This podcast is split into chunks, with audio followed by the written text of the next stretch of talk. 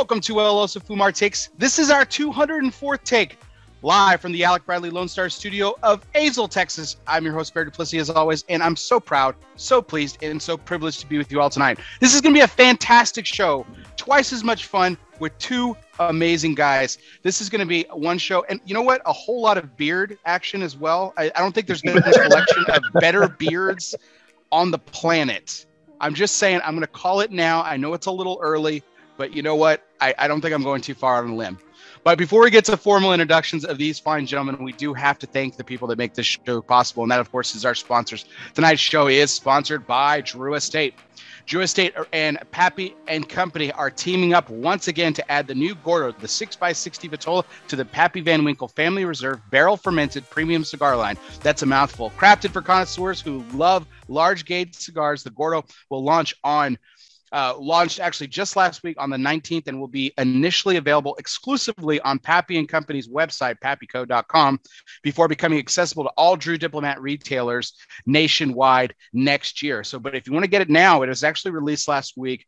Go to pappy.co, excuse me, pappyco.com for the new Gordo uh, 6x60 to the Pappy Van Winkle Family Reserve Barrel Fermented Premium Cigar line brought to you by Drew Estate. And welcome everyone to our 204th take. Without further ado, it is my pre- my my pleasure, my privilege to introduce these two fine gentlemen of Cavaliers uh, Cavalier of Geneva Cigar Company, Misters Sebastian Decoppet and Brian Matola. Gentlemen, how are we doing tonight? Hey, what's up, Bear? Fantastic, Bear. Doing pretty well. Trying to figure out where you find that much energy at that time of the night, though. It's pretty impressive. um, it's it's all it's all right there in the beginning, guys. It's like it noticeably like I think I think I've given enough people. Uh, I've startled too many people. I'm pretty sure I almost gave Charlie Minato a, a heart attack last year when I when I introduced him. So uh, I, he he was I don't think he was prepared for that energy. And so since like since that was like the that was that was the like most extreme reaction. So like since then I usually prepare people if they're like my first time guests. I had Howard Gums on from Howard G Cigars last week, and I was like, hey, just so you let me know, I'm I'm I'm I'm a little crazy in the beginning, but it, it worked out, so it's all good. But gentlemen, how are we doing?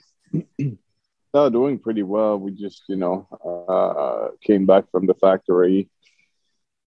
Craziness, you know. We, I think, we live in a crazy world right now with the industry going, uh, been going hard for the last uh, two years since COVID. Actually, it's, so it's it's it's been good. It's been uh, we need sleep and holidays.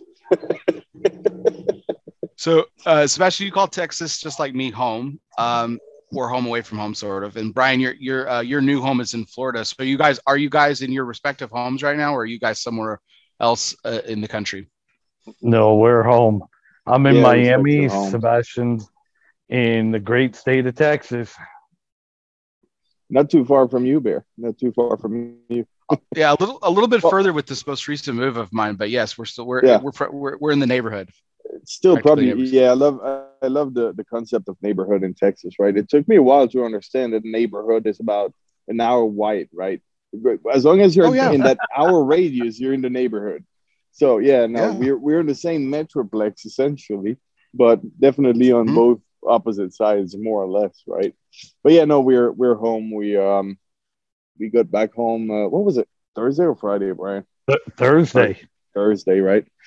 Uh Thursday, and uh, we're both uh, home for a couple of days before traveling again. But yeah, no, it was a good trip. It was a really good trip. That's great. That's great. I know we're going to be talking more about that uh, trip here in a little bit, but I want to get back to this proclamation that I made at the very top of the to the top of the show. I mean, seriously, I I, I don't think I'm on a limb here. Um, I think this is the greatest collection of beards in the cigar industry right here tonight. I mean, it looks like a ZZ Top reunion. I yeah, I mean, I wasn't going to go there. I mean, that's a lot of that's a, that's a lot of greatness in that in that band, but no, no, but I feel we deserve it. Let's let's just say yeah. it. Let's just say yeah. we're just... like the the new the new ZZ Top. Let's put it that way. I feel I feel bad to have actually attached my beard today because Brian can attach his and you still see it because he looks more like Santa than something else. well, Sebastian, you're the one who wanted to go trademark black black with this Cavalier Geneva thing. So you know, you know, you have already yeah. got the trademark black on. So we we've got the brand working here. White here, black over there. Um, I missed the memo. I should have gotten that gold. You know. Oh, yeah, yeah, you should have got the that'd gold. Be, that'd yeah. be nice, actually. we should we should see if we can send you a spray for next time. You know those spray golds for Halloween or stuff like this, and see how it goes. Don't tempt me. I'll mm. do it. I was gonna say. I was gonna say Brian's crazy enough to do it for sure. So okay, so we talked last time I had Sebastian on Brian. We talked a little bit about that. When uh, we're gonna, like I said, we're gonna get to know you a little bit more tonight. But when when did the beard growing start for you? I, I, mean, as long as I've known you, you've had one. I don't think it's. I mean, it's obviously gotten longer in the years that I've known you. But I mean, what what's the what's the story behind why you why you decided to grow one? Well, I think you know, I I got.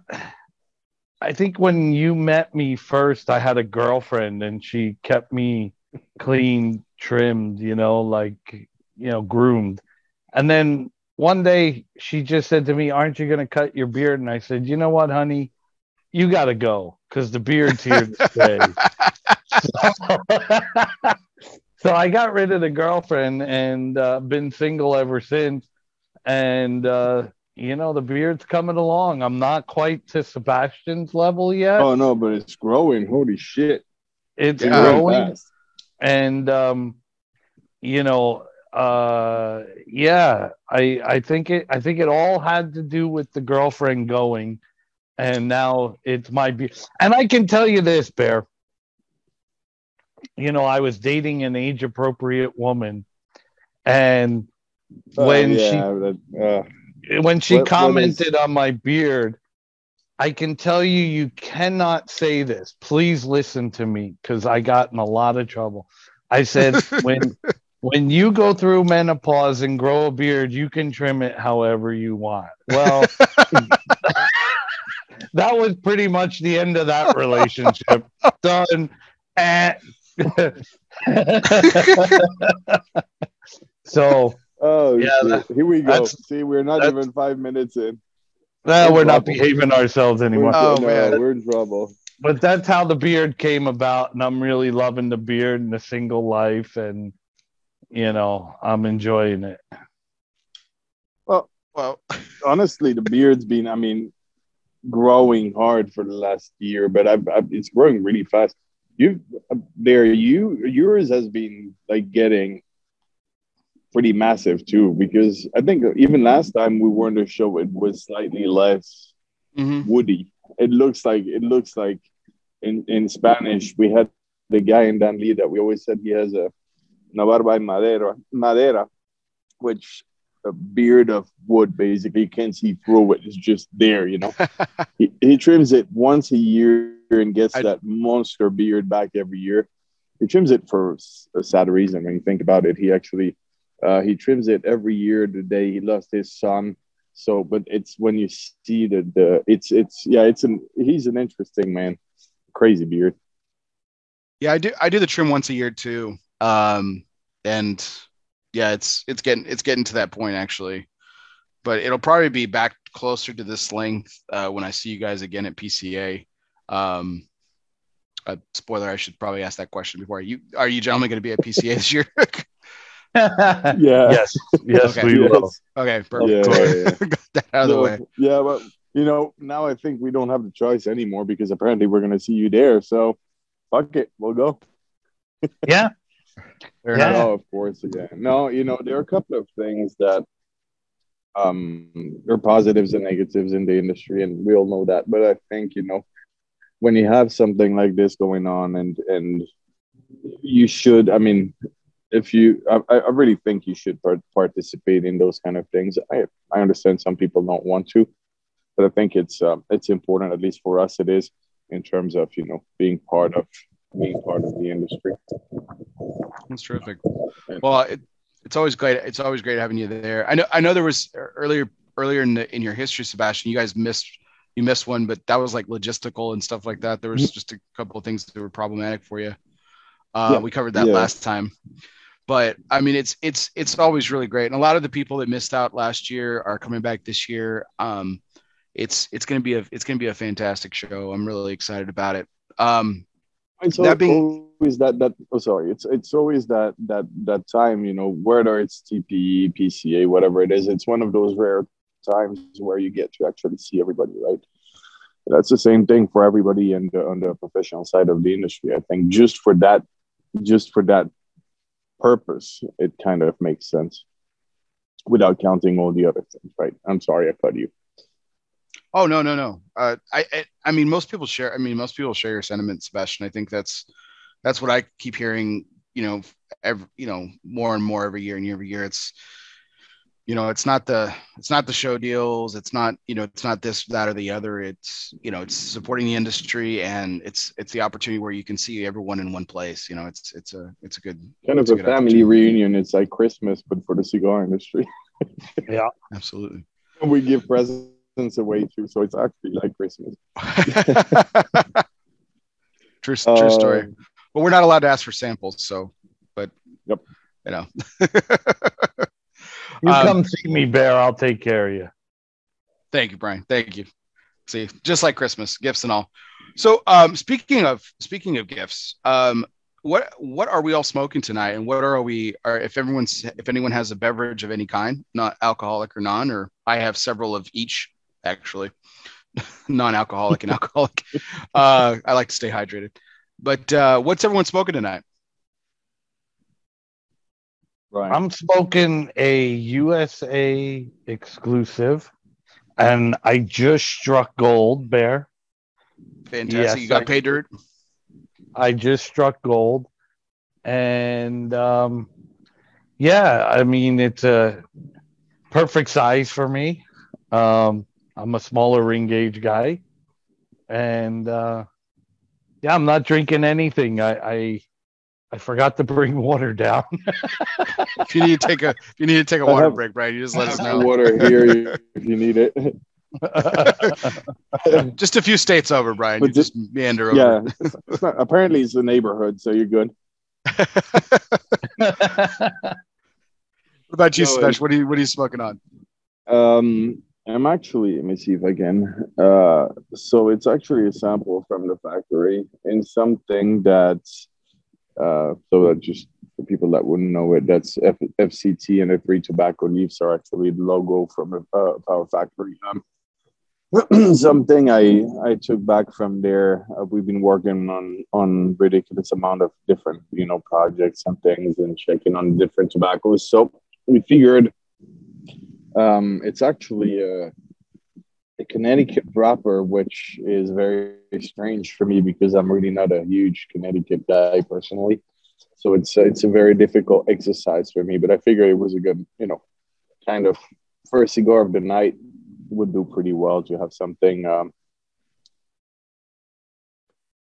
a little different that my palate is not used to uh, smoke and work with. So we'll see. Going yeah, going I, fine so far. I noticed the lighter wrapper on there. I was going to ask you if it was, you know, without you divulging too much info, if that was a Connecticut uh, shade. Uh, is that Ecuadorian Connecticut shade or Honduran? Honduran. Yeah.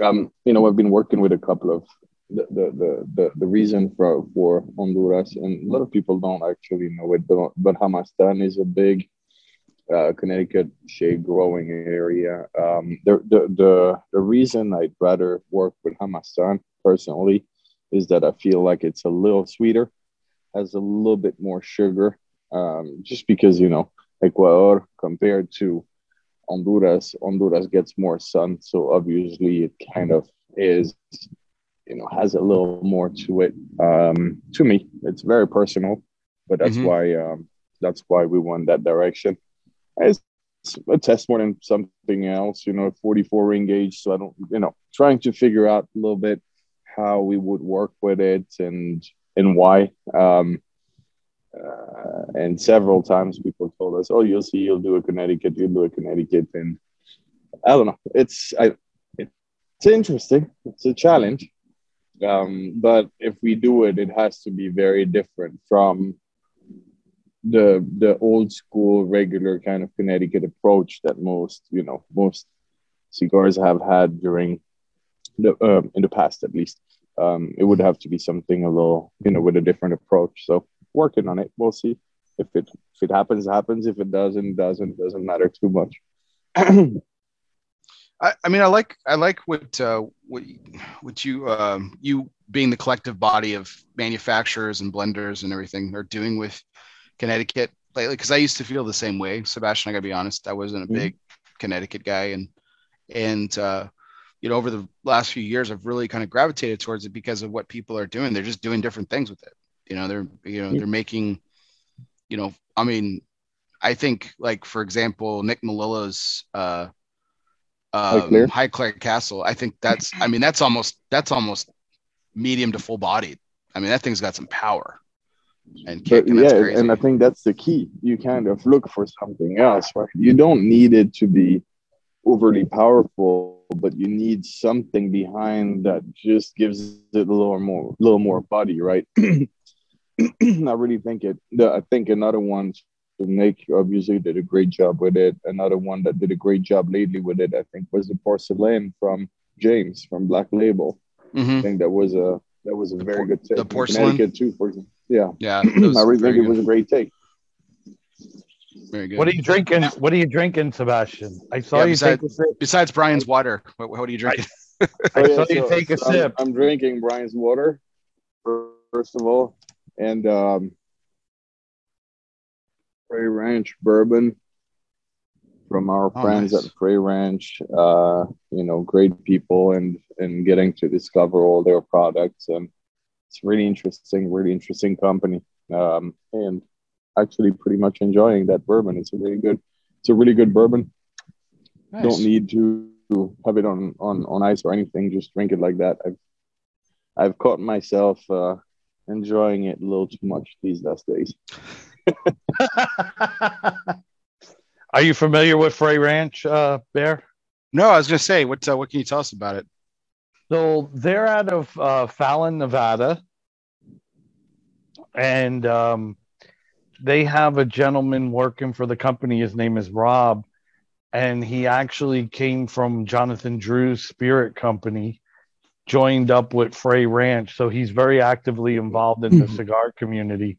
And Frey Ranch is a 165 year old farming family out of Fallon, Nevada, and they're a seed to glass company. They grow everything in in in the whiskey, in the bourbon. Oh wow!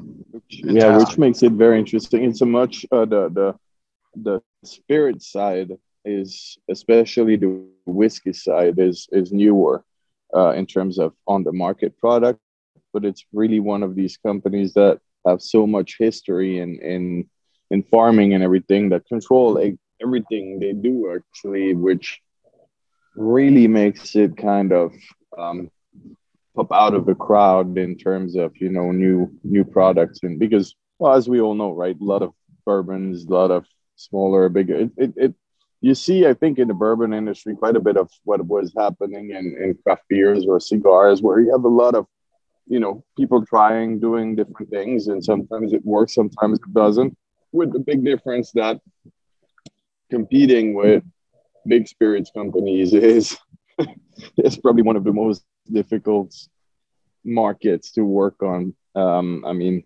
but they really, with the history they have and everything, they really have something very special. And I mean, if there is one company that should succeed, it's probably them. That's awesome. Are you, are you, so the connection to the cigar industry, obviously, a connection there. You are, are you guys working on anything like a collaboration together with Cavalier, or just you just met them because of because of this uh, mutual cigar industry connection, or maybe, perhaps a little, little teaser there. maybe, perhaps. No, we we we we are going to work with them. Uh, so keep an eye out for something in the future uh, cool. together. So um, you know, I, I think early it's a, on in the process, but very interesting conversations and um, a little bit of work around several different things, and we'll see, you know, what the what direction it it, it will take. But um, it's a very interesting, uh, very interesting challenge, I think. Awesome. Well, I'm uh I'm smoking the um B2 uh, Viso Jalapa Robusto Gordo. I didn't screw it up this time. I always invert the Viso and Jalapa. um, but um, I, this this blend Sebastian, and this this particular Vitola. I mean, I picked these up actually at the Great Smoke where we saw each other last, mm-hmm. and uh, yeah, I I I dig this. I dig this blend. I love this Vitola, man. It is fantastic. Um, I appreciate that. I don't know if you've had uh, torpedo had a chance to have it. I think the torpedo for me is the most. It's very interesting because not many people smoke torpedoes, but I think it brings out amazing the, the, the way the blend behaves in that Vitola is is to me the most interesting. The other ones all have their own personality, but this one just has a little bit more of a punch to it, which I think is really interesting. Sorry, I'll have to give it again, but no, no, no. I'll have to give it a try. I am, I, I am very much uh, proclaimed a, a uh, tor- I don't know if snob is the right word. I'm just very cautious with all torpedoes. I have always, I, I got burned way too much in my early smoking career that I'm very just very cautious yeah. with torpedoes and stuff like well, that. But um, but if you, I mean, if you're reasons, vouching for it, sorry, I'm sure. No, I was gonna say sorry. if you're vouching for it, then I'm sure it's, I'm sure it's fantastic. Let's just yeah, put it this way: know, I've been, I've been buying the hell out of that cigar in my local cigar shop because See, now people are gonna say that I'm like, no, no, you don't get samples. so Brian, you have the same you have the same problem we do. We're not allowed to ask for samples. You're not allowed to ask for samples either. That, that's right. That's right. and so I've been I've been buying it, and it's funny because the guy that owns the shop uh, happens to be my roommate as well. So I'll go in his shop and I'll buy two of them, and I'll tell him, you know, I'm buying these for a friend of mine and then I'll give him one. And he's like, Really? You don't have to do that. I'm like, No, I want to enjoy it together with you. So we've been smoking the hell out of it. It's phenomenal. Well, and, and I think what, what you said is pretty uh, genuine, right? It's something that happened, I think, to a lot of people, um, especially, I think, years back. Right now, I think it's under much better control, I would hope. Um, but uh, a lot of i mean you see it in sales. You just see it when you look at the sales. Torpedo is never selling the same way as a toro will ever. I mean you you nearly do it because you want to do it. It's it's actually pretty ridiculous.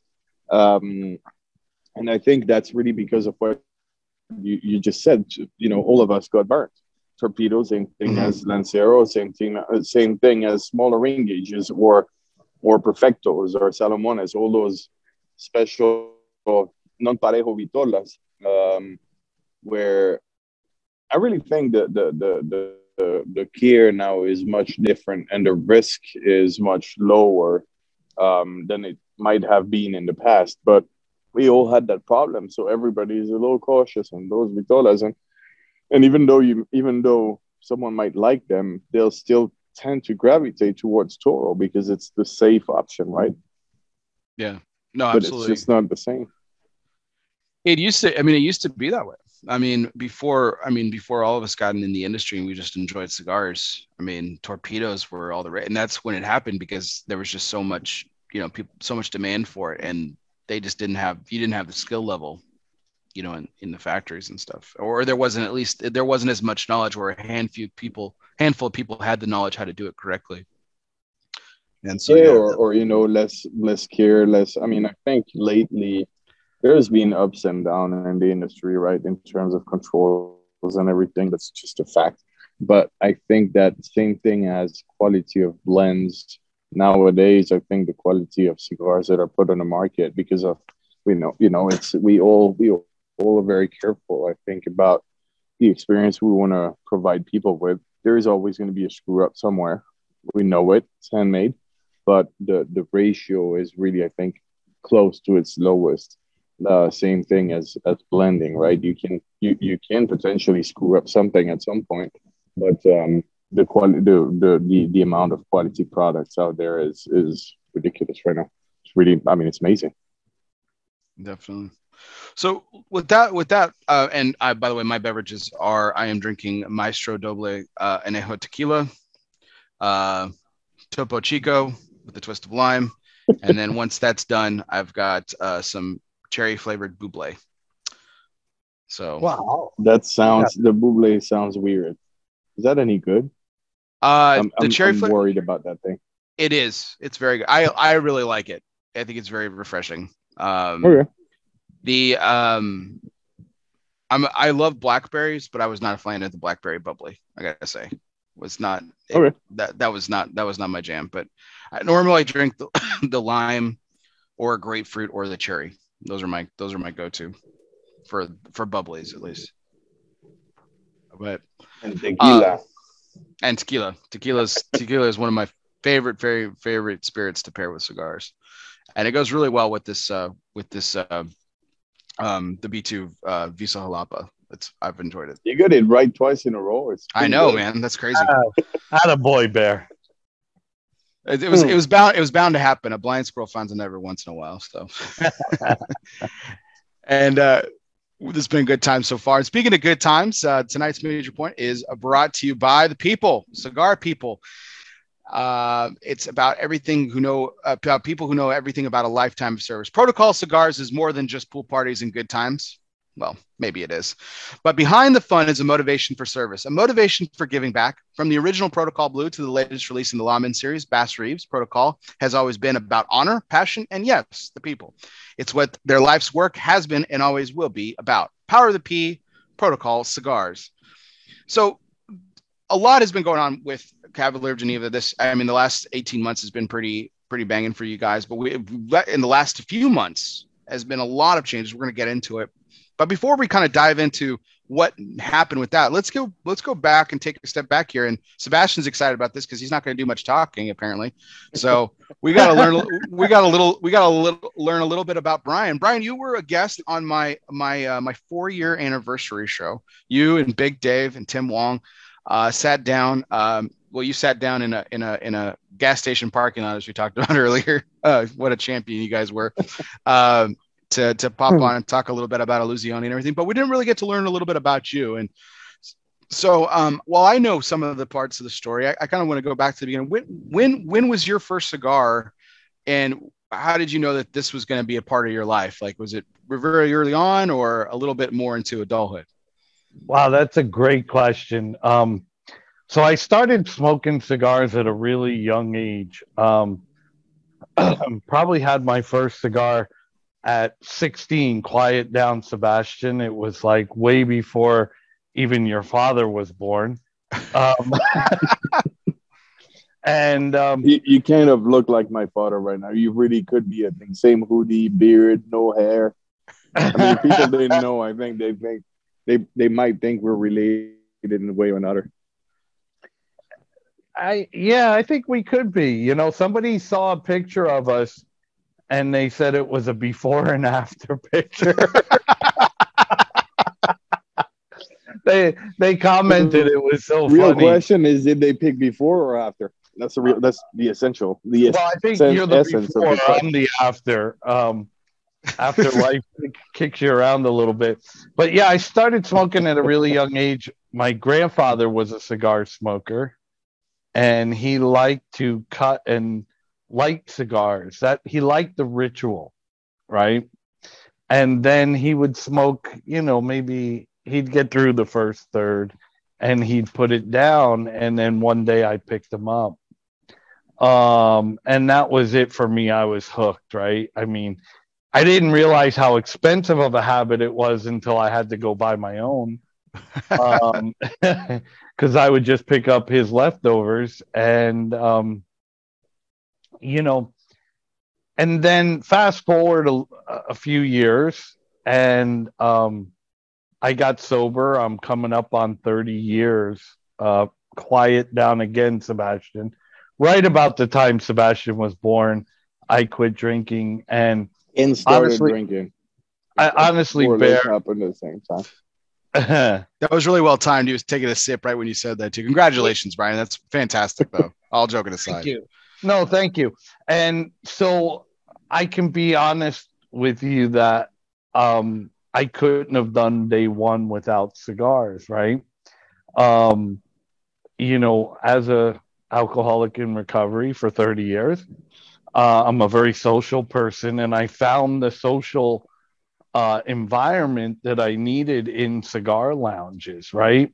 Um, they didn't quite come into play right away, but then as the industry started to change and lounges became more prominent, um, I really, really, really found that that was where I went for my social outlet. And then I had the opportunity to join the industry. Uh, my kids graduated and moved on, and I was empty nesting. I was a single dad. I raised them and I had the uh, chance to join the industry, and I thought it would be really cool to give back um, to an industry that uh, essentially saved my life. I mean, I don't think essentially is probably the right word to an industry that saved my life. You know, I, I in fact told Scott Pierce this at PCA. You, you need to go and get a letter from AA stating how many of us are lounge lizards, right? How many quitters are lounge lizards? And how many people have a story like mine? And when the FDA starts pushing back on how bad cigars are, just whip out the letter from AA saying, well, here's a list of, you know, a couple of hundred people that cigars have saved their lives. How are you going to argue that? You can't. You look like an idiot at that point. Um, so that that's pretty much how it was. I mean, cigars have been part of my life uh, for a long, long time.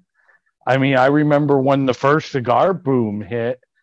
Um, you know, the quality and the the quality went to shit and the price went up. Right, that's what happened in the first cigar boom.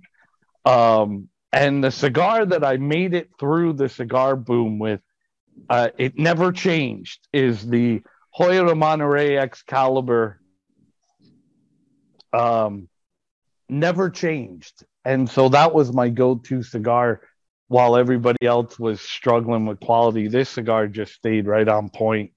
The price changed a little bit. Um, but yeah, I lived through the cigar boom and I was like, get all these people out of my out of my cigar world. What are they doing jumping into it? And now I'm happy more people are jumping into it, you know. So um but it was um, it was really fun to watch this industry evolve. And like I said, to be able to give back to an industry that I owe my life to is priceless. I mean, you you couldn't script it any better for me that I'm sitting here with you all right now, uh, doing some of the things we're doing in this industry. It's really cool for me. I really, I really, um, I'm very humbled by it that cigar is still money too, which is crazy.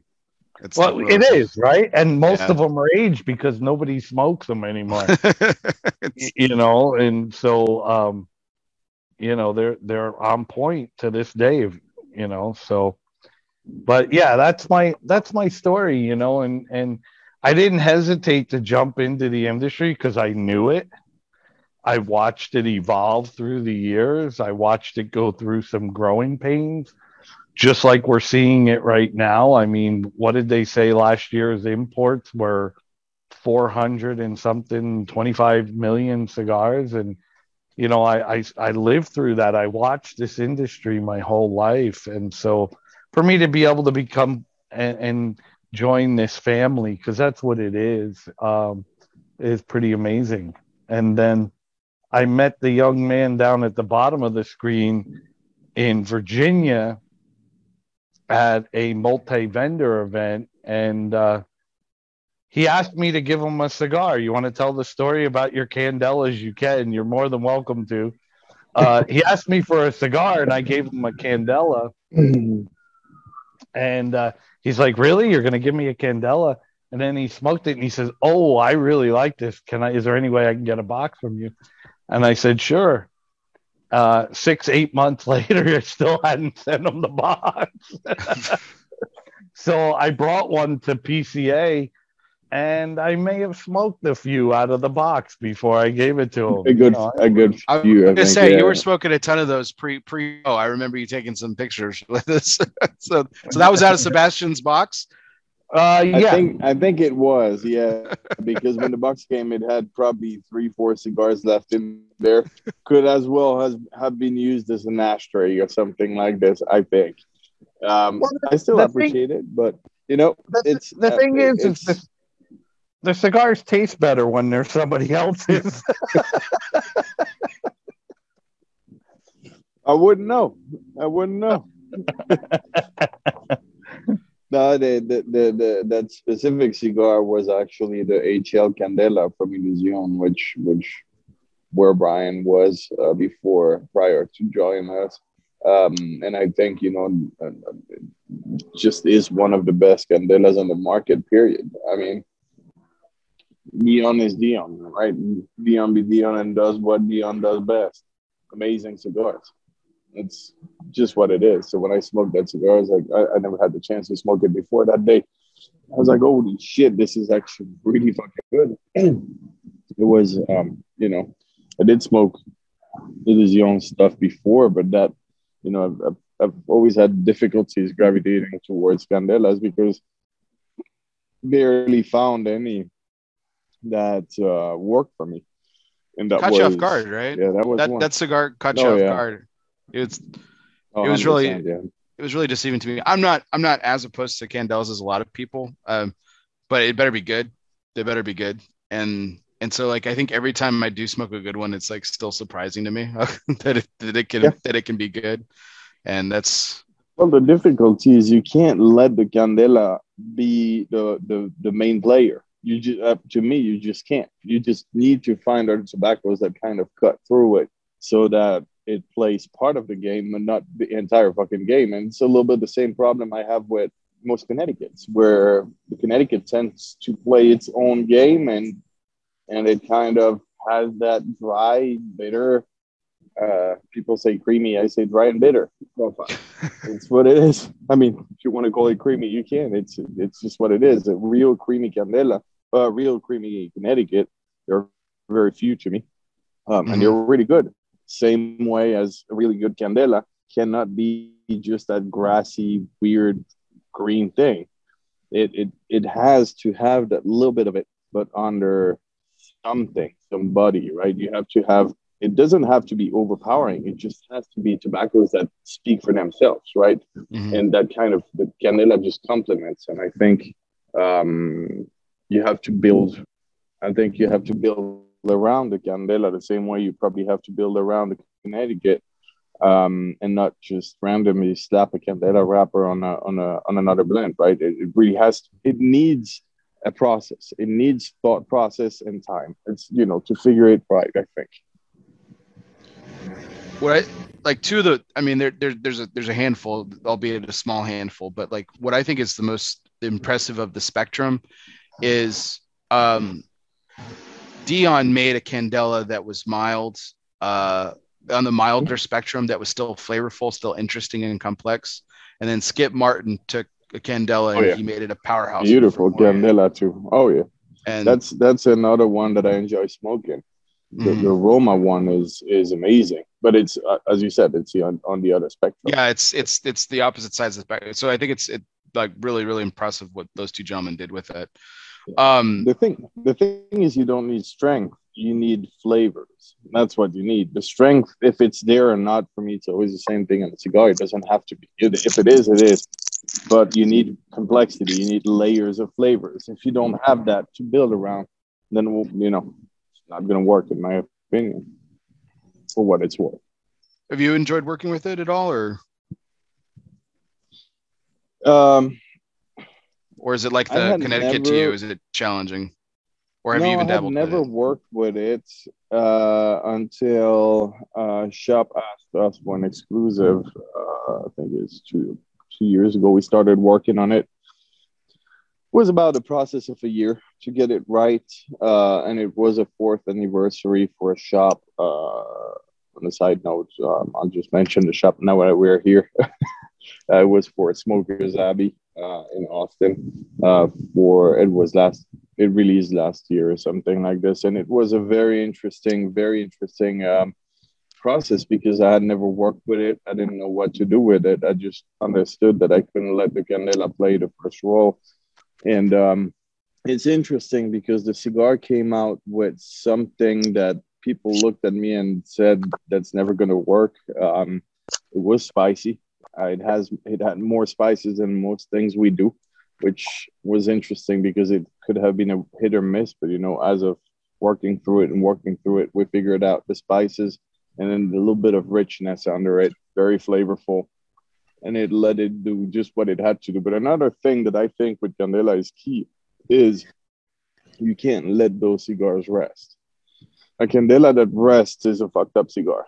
That's my opinion. You lose everything. It's it's a cigar that is made for me to be smoked when it comes to the market and not keep five years or ten years or two years in your humidor or not even a year. Mm-hmm. Um, I really think it, it it it ruins the whole purpose of that wrapper. It's no, personal, like. No, I, I'm 100 percent on board with that. I have I bought a Candela, a Camacho Candela, an old Camacho Candela, on my hmm. honeymoon 12 years ago, and I'll never smoke it just because I have I have it just for you know the memory, but memory, yeah.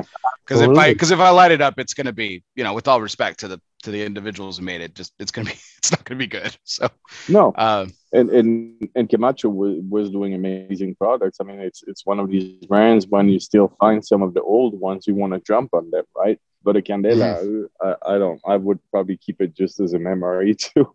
just let it rest and say, "Oh, that's beautiful."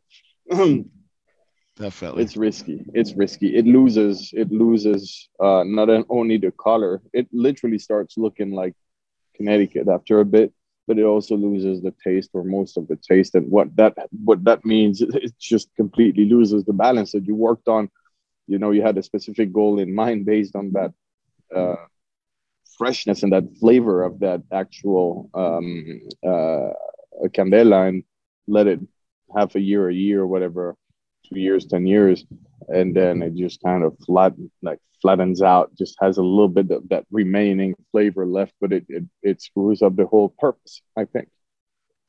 No, I'm I'm with that 100. percent So Brian, going back to you for a quick on a little bit of your story, you were you, you I thought your words were very very one they were very moving but two like i think you bring up a point that i don't think has ever been brought up before um and that these we we talk about these these being cigars being the great equalizer i say it on pretty much every show but the community itself being the li- you know being the the life-saving commune that you called it um that's that, I mean that's something else entirely. It's the, the the community around us that actually supports that supports each other and everything.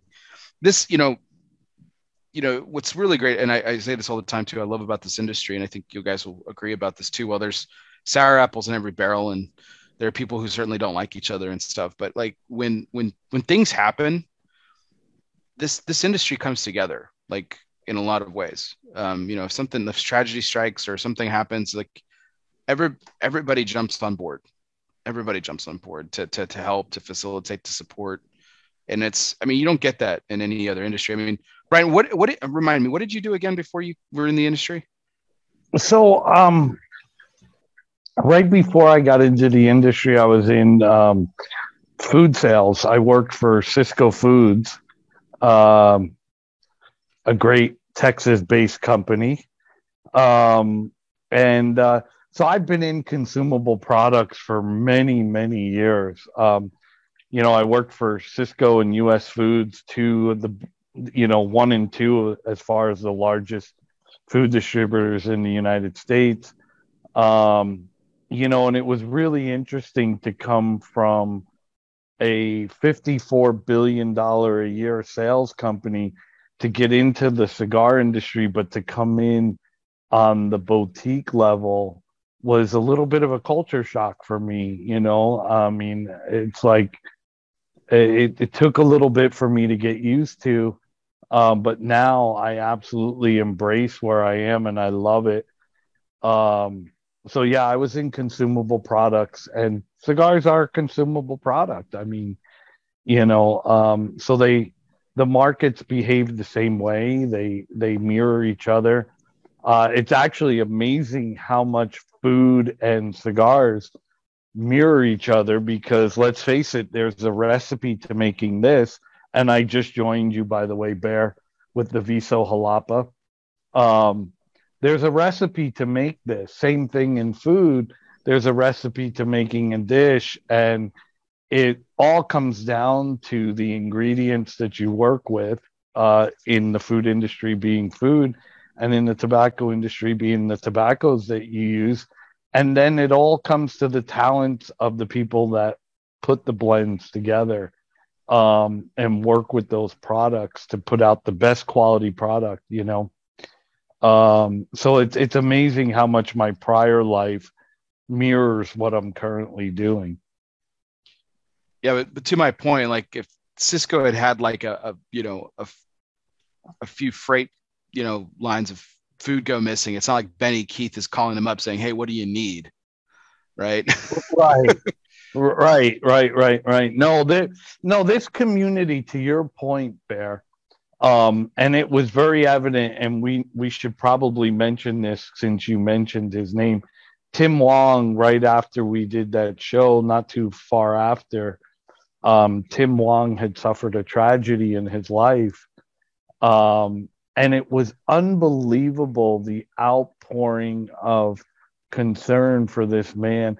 My phone, when people found out about what happened to Tim Wong, and I don't know if you're aware of what happened to Timmy. Mm-hmm, I am. Um, was unbelievable. I mean, I would wake up in the morning to 5:30 texts from people in this industry. Hey, have you heard anything? How's he doing? Give him my best and it's really amazing to your point to see the community that we live in and the, and you know it's it is a family. Um you know even from the brand side we we don't compete with each other. And it's amazing how you know we how many conversations we have amongst the different manufacturers on any given week. We're always talking to each other. We're not these fierce competitors. Very it's very unique.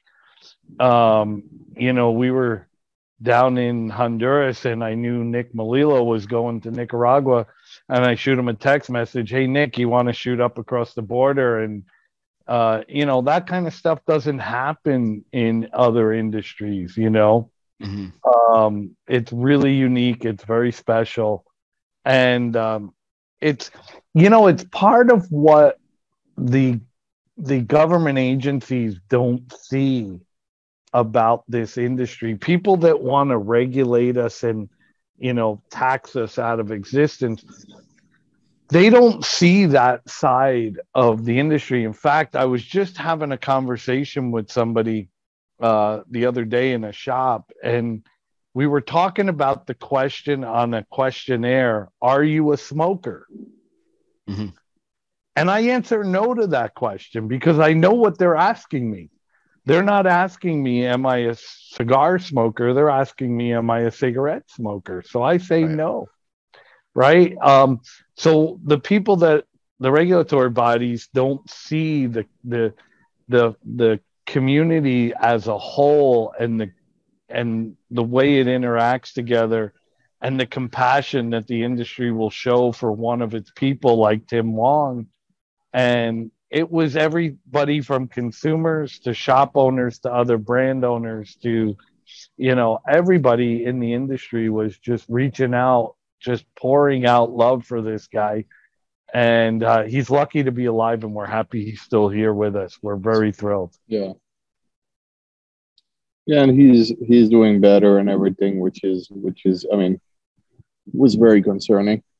Um I think it's uh, it's really good news to see him actually. You know, he I think he took he he took things um, the best way he could. I mean, it, it was actually very impressive in the last conversation um, uh, to see how strong he is with it, and you know, just works around it, which is which is amazing.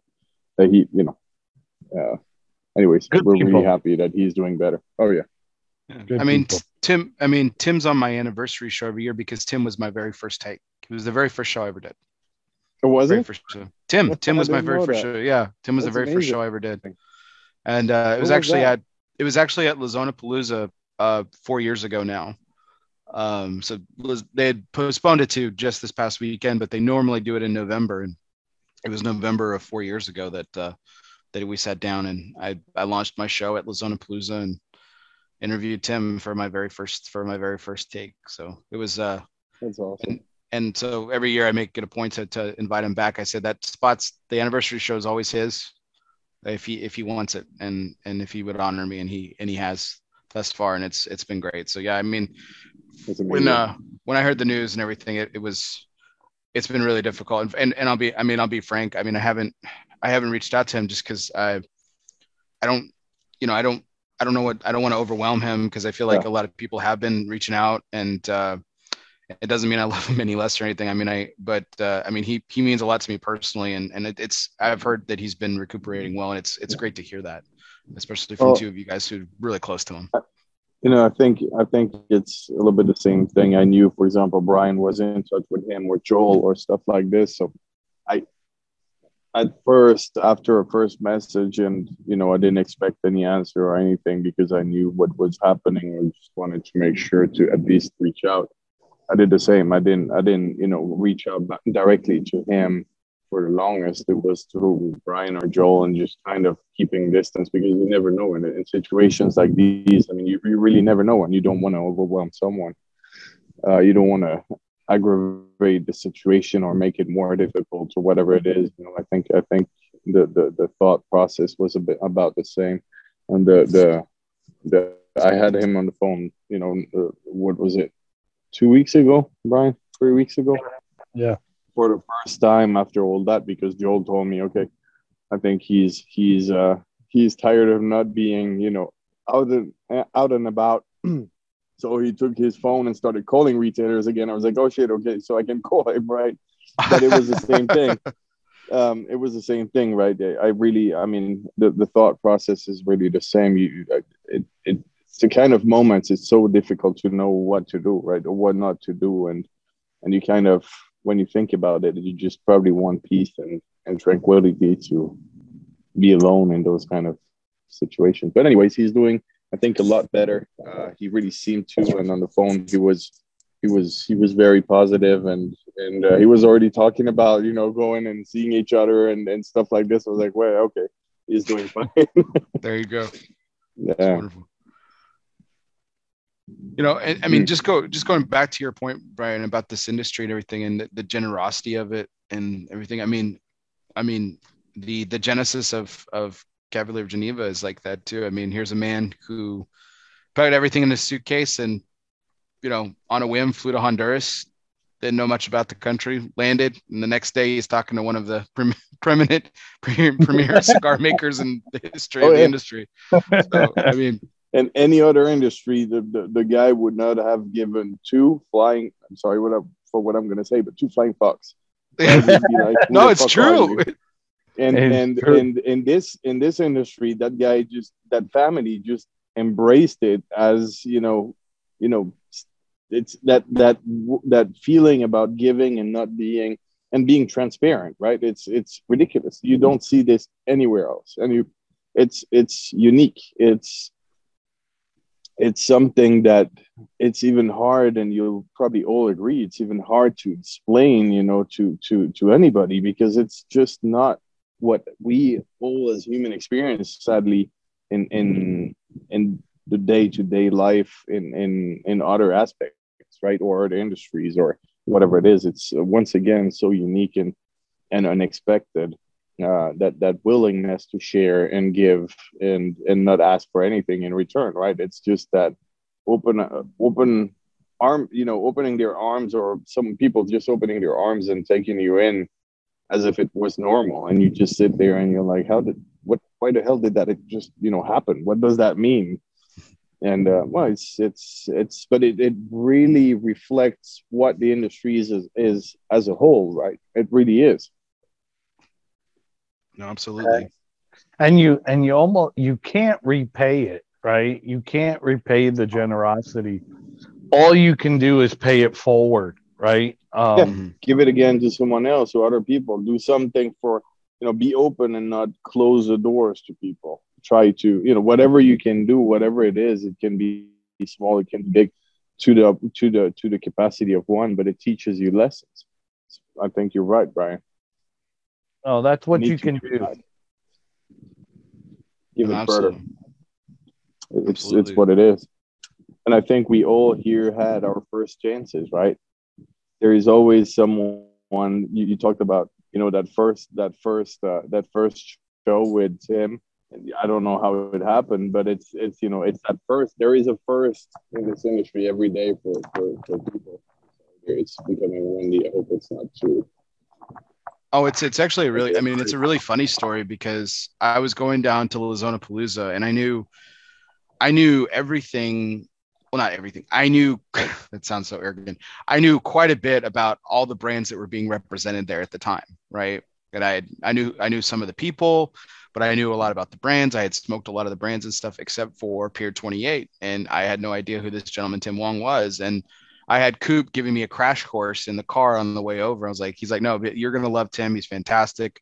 Just start talking tobacco with him, and and you'll you know, it, you'll you'll be fine. And that's what I did. I mean, I made a beeline for him just to get introduced to him and and and and he was he was nothing but generous with with everything his time his knowledge. And i mean he's just a he's just a first class gentleman and I'm, I'm indebted to him. And like you said brian it you know all you can do you can never repay it. So all you can do is pay it forward. And and that's exactly what i try to do. Um, you know i had someone reach out to me actually this week on instagram and they're like hey i, I really dig your show which is very flattering and, and very surreal sometimes when that happens. And he's like hey i've uh, I have a friend of mine who's got cancer, and I, I, you know, just need a couple of cigar recommendations. Like, what do you, what do you think? And I was like, wow. Um, I mean, of all the hundreds of thousands of people, you know, on social media that he got asked, you know, he he reached out to me, and and it was it was a it was a very humbling experience. And you know, I just talked to him a little bit, asked him about his friend first, and I said, then we could talk about cigars here in a second. But how's he doing? And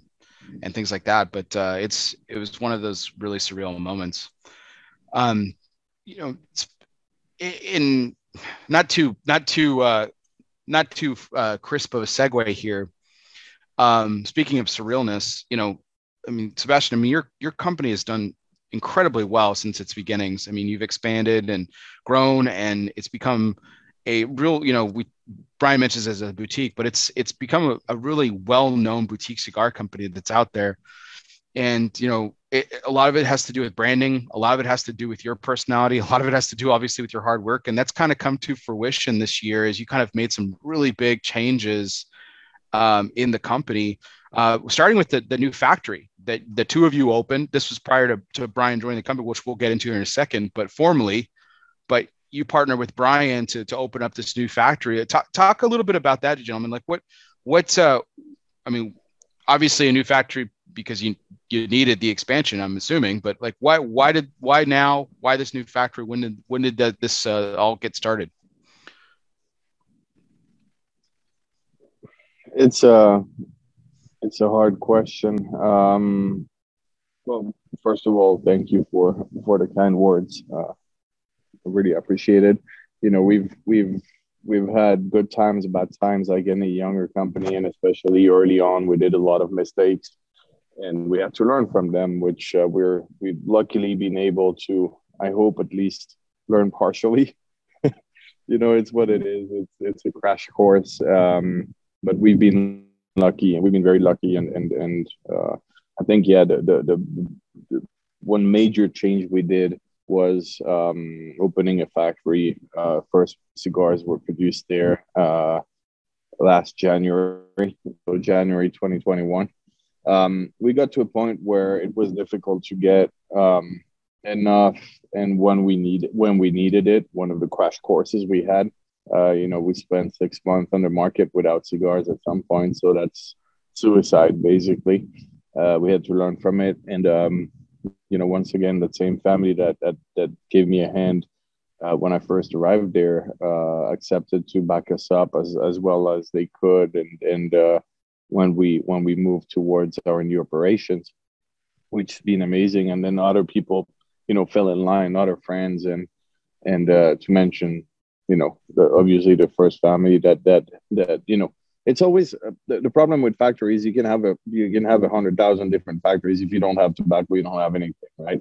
Um, and uh, I mean, you might you may you might as well produce candies there or whatever the, the hell you want. Um, and um, to to to get the consistency we needed uh, once again the backup from from the Plasencia family, and they very generously once again uh, gave us you know their hand and said, "Yeah, we'll help you with that." Um, so we've been able to continuously source the tobaccos that we were sourcing before through them, uh, which is tremendous. And then other people, just to mention another one, for example, Oscar has been you know a friend from Valladares from Leaf, been a friend for for years, and um, as soon as we needed his support, he he jumped on jumped in, jumped in line immediately with raw materials too and stuff like this. So it just shows again, you know, uh, in theory we're comp- competing. Uh, you take Plasencia is a different world, even though the brand is is is younger on the market. The Plasencia doesn't compete with anybody. I mean, it's Plasencia, but Oscar. When you think about it, we're not that far away in terms of when we started and everything.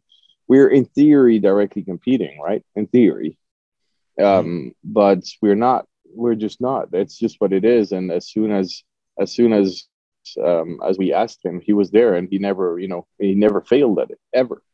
Every time we needed something he figured out a way for us to have it. So it's another one you know it just shows again how how good this industry is and how good the people can be in this industry. Um, um, but yeah it, it, we got to the point where we needed you know we needed what we're what, something that is very difficult to explain is our packaging even though you know people might imagine it but our packaging is extremely extremely demanding. It's very very difficult. It's very delicate.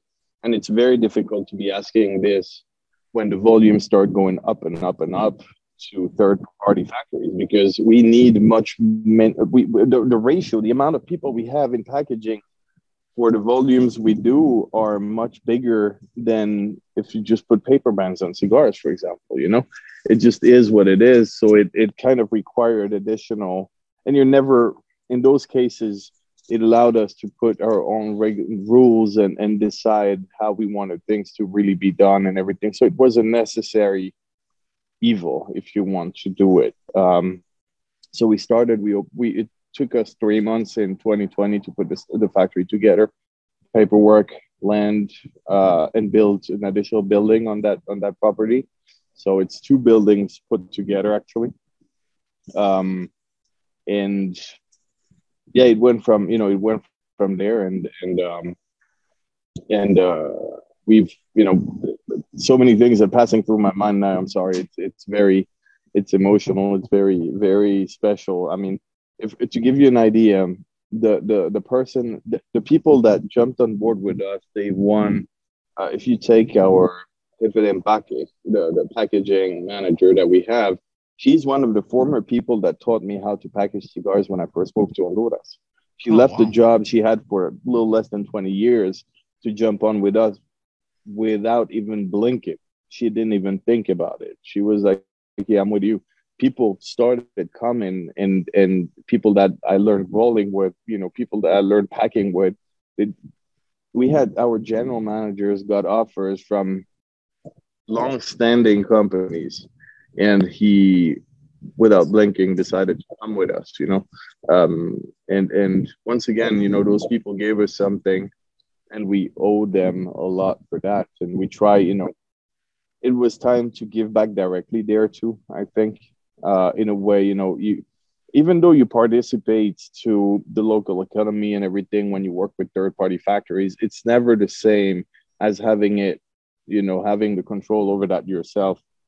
And I think it's been so rewarding to actually be able to to know that this is our family, to know that those mm-hmm. people are Cavalier, you know, even though they they they are essentially two different companies, they they they they are Cavalier. And, you know, the fact of being able to take care of them and have them take care of us, essentially, you know, it's it's a give give kind of situation and able be able to do it our way, you know. Um, it's so many little things that are um, I mean, Brian had a conversation with one one uh, one of the the parejas, one of the pairs, especially the the the rolera, uh, that that's our that, that's our fixed pair that does all year round only Salomon. That's all she all they do. and we have backup pairs for that, but they're the ones that never stop. It's all day, every day Salomon just to keep that consistency. And I think Brian has some stories about what what happened there. I mean, you know, it was necessary. It was scary because we went from a very small structure at the time. We we were um, so before my father passed away. It was my father in Switzerland, and then here in the U.S. Very for the first two years, it was my wife and I. We were three people, and then the, the indep- independent reps that were working with us. But that was it. And then mm-hmm. we had the chance to hire a marketing director and someone for social media, and and we were essentially, and and then my father passed away, so we were essentially four people, essentially. And then from four people, we're nearly a hundred now. So you know, in a year later, wow. you jump from four to nearly a hundred. Um, it's it's it's challenging. It's um, it's it's got to be jarring rewarding. a little bit. Like it's gotta, you know, like you said, a year ago we were at four, and now you're at a hundred. I mean, it's got to be jarring. But it's beautiful. It's it's it's so rewarding, right? It's it's it when when I look back because I, I always remember, you know, when I first the first day the first day I went and and tried to figure out how to sell cigars. I had no freaking idea what I was doing. Uh, really winged it, winged it, winged it really bad for a couple of years, you know. But but it's, it's it is what it is. You kind of have to learn, and the hard way is winging it sometimes. Um, and uh, you know, I look back at that and look at today and, and say, you know, how how lucky are we to be able to share with that many people? You know, how lucky are we to be able to to build that all together?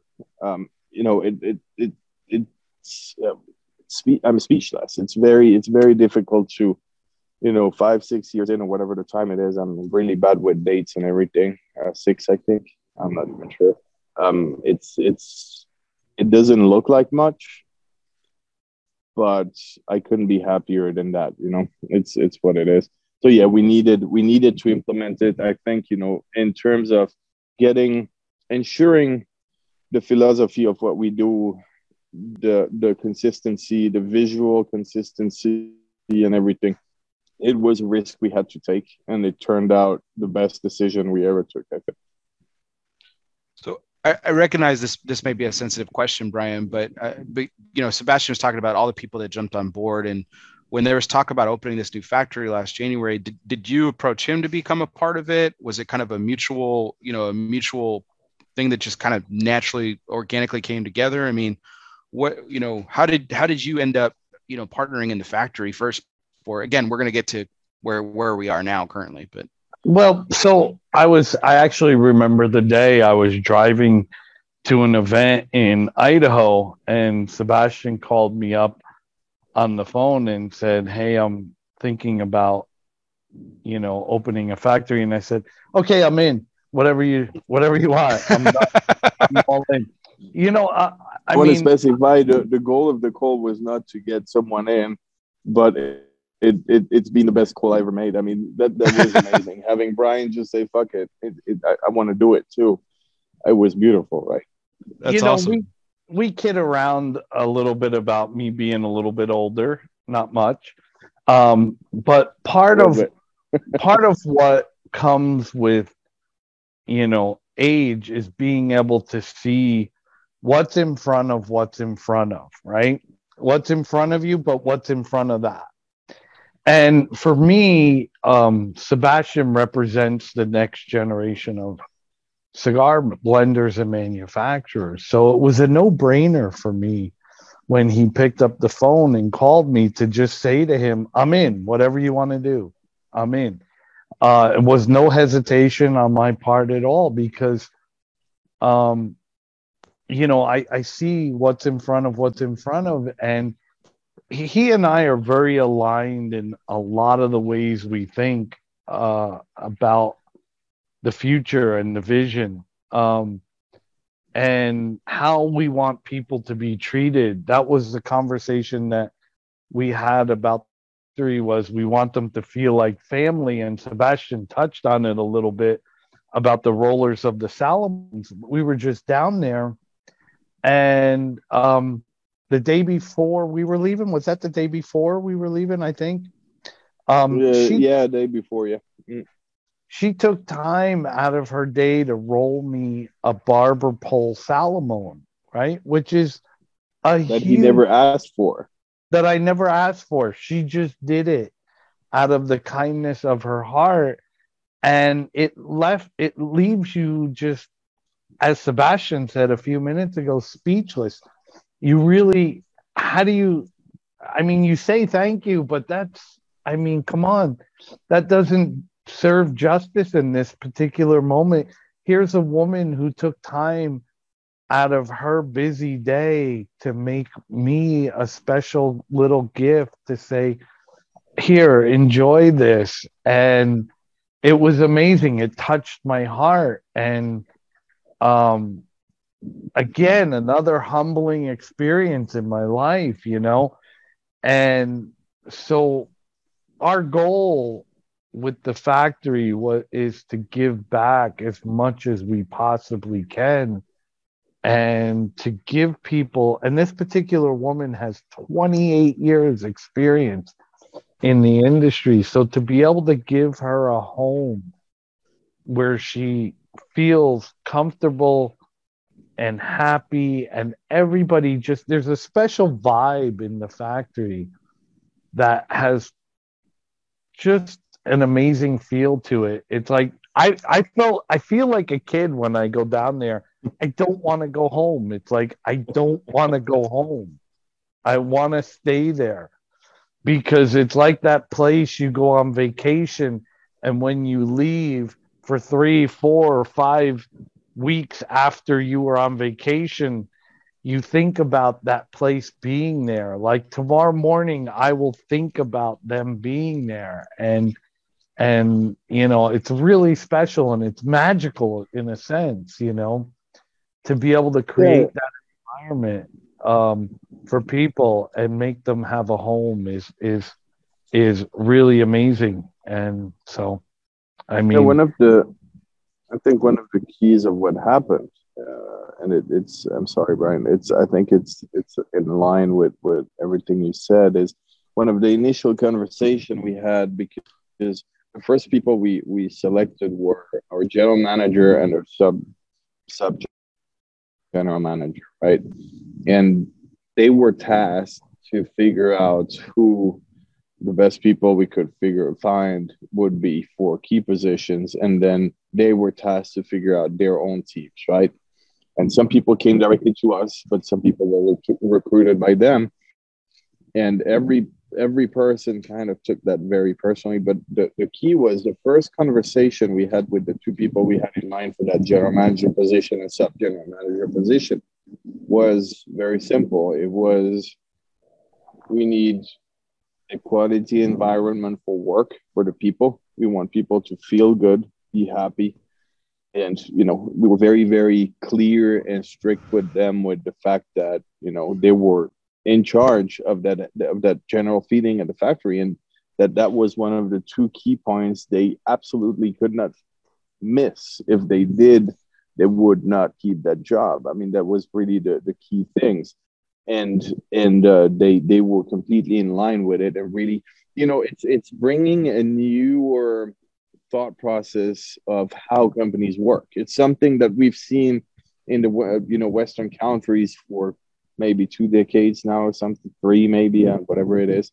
Um, but there, it's still very much work for work, and and and we mm-hmm. didn't want that. We wanted them to have a, a peaceful, happy environment to work. Right? We don't have the uh, uh, water shows and everything where we nothing crazy. We just wanted simple happiness, just people being happy to be at work and not feel like that's a burden every day, right?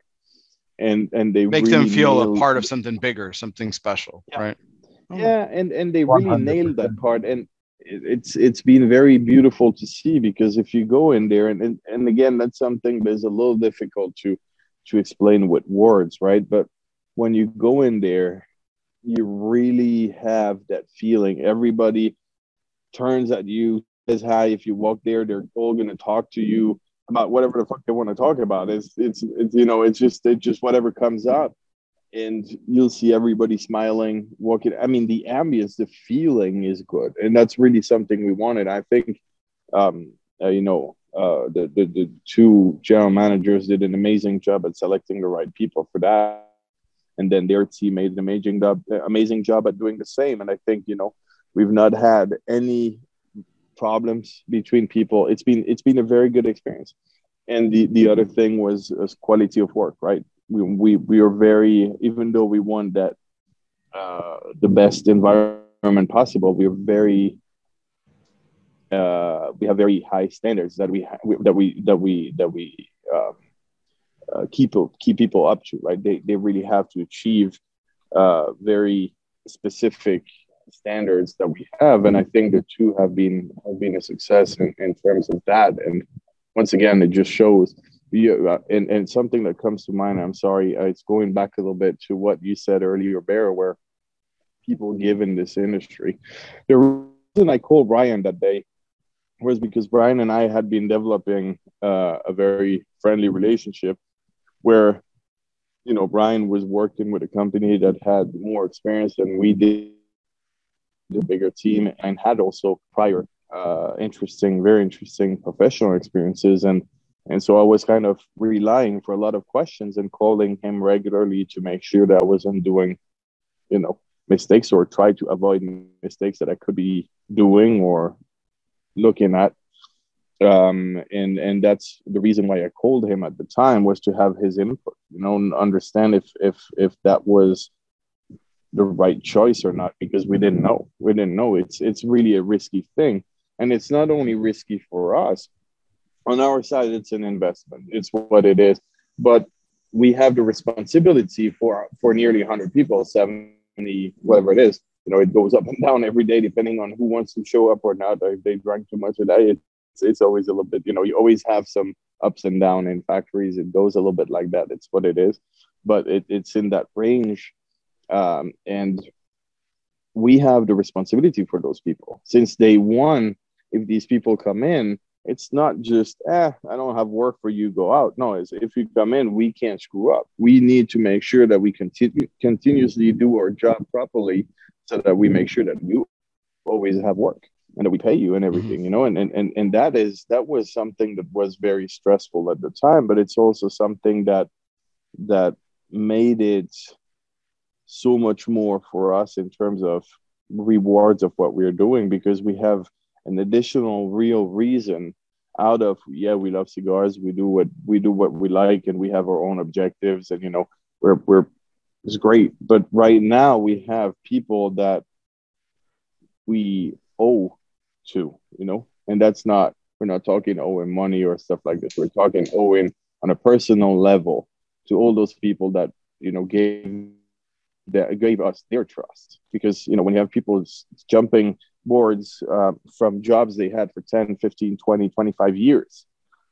and decide to come with you, you owe those people. You really do. And um, and it's been it's been fulfilling. It's been fulfilling and it kind of gave much more depth into why we're doing this. It's not only just any more cigars and story and whatever it is. It's people. It's it's what it is. One hundred percent.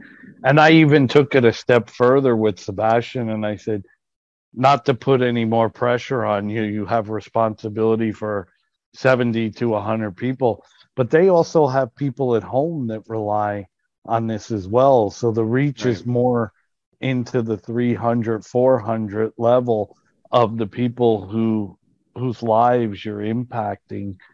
And that's a big responsibility to take.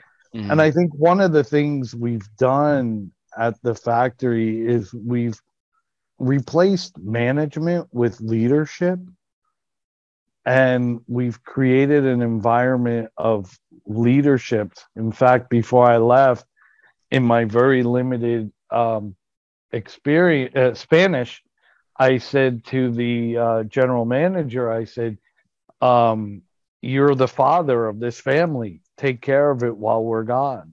You know, and so um, you know for us, that's a whole new way of looking at things from uh, a factory standpoint is replacing that management do what I say or else to a leadership position of, hey, this is the job we have at hand, and this is how we're going to accomplish it. And if you need help along the way, ask us, we're going to give it to you.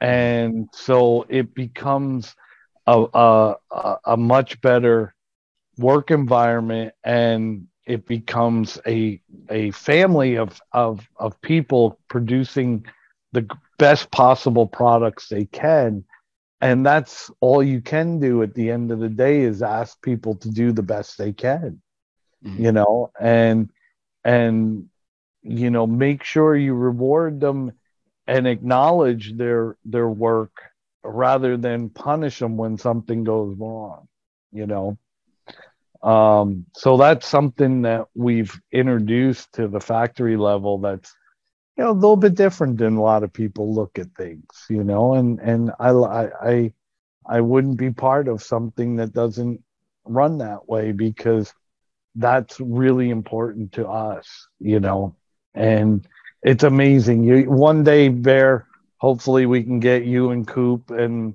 and the guys down there. We would love to have you so. I'd love to see it. I'm sure it's a beautiful operation. That'd be awesome you know, you know, speaking of responsibility, Brian, you know, you talk about and, and Sebastian as well. You guys talk about this responsibility and everything. I mean, that's a that's a pretty heavy weight. And th- this transition that you made, Brian. You know, let's talk about you coming on board f- more in a in a more full time partnership capacity. You know, you you announced uh, earlier this year, just a few weeks ago, uh, the formal changeover, and you you left a job that, like you said, De- Dion's made a very successful business by making those very careful decisions and those responsible decisions that you guys were kind of alluding to a moment ago. Now, for the record, you know, Sebastian, he didn't ask me, but if Brian had asked me my opinion about joining you, I would have, I would have obviously said this, this is a great, I think this is a great opportunity.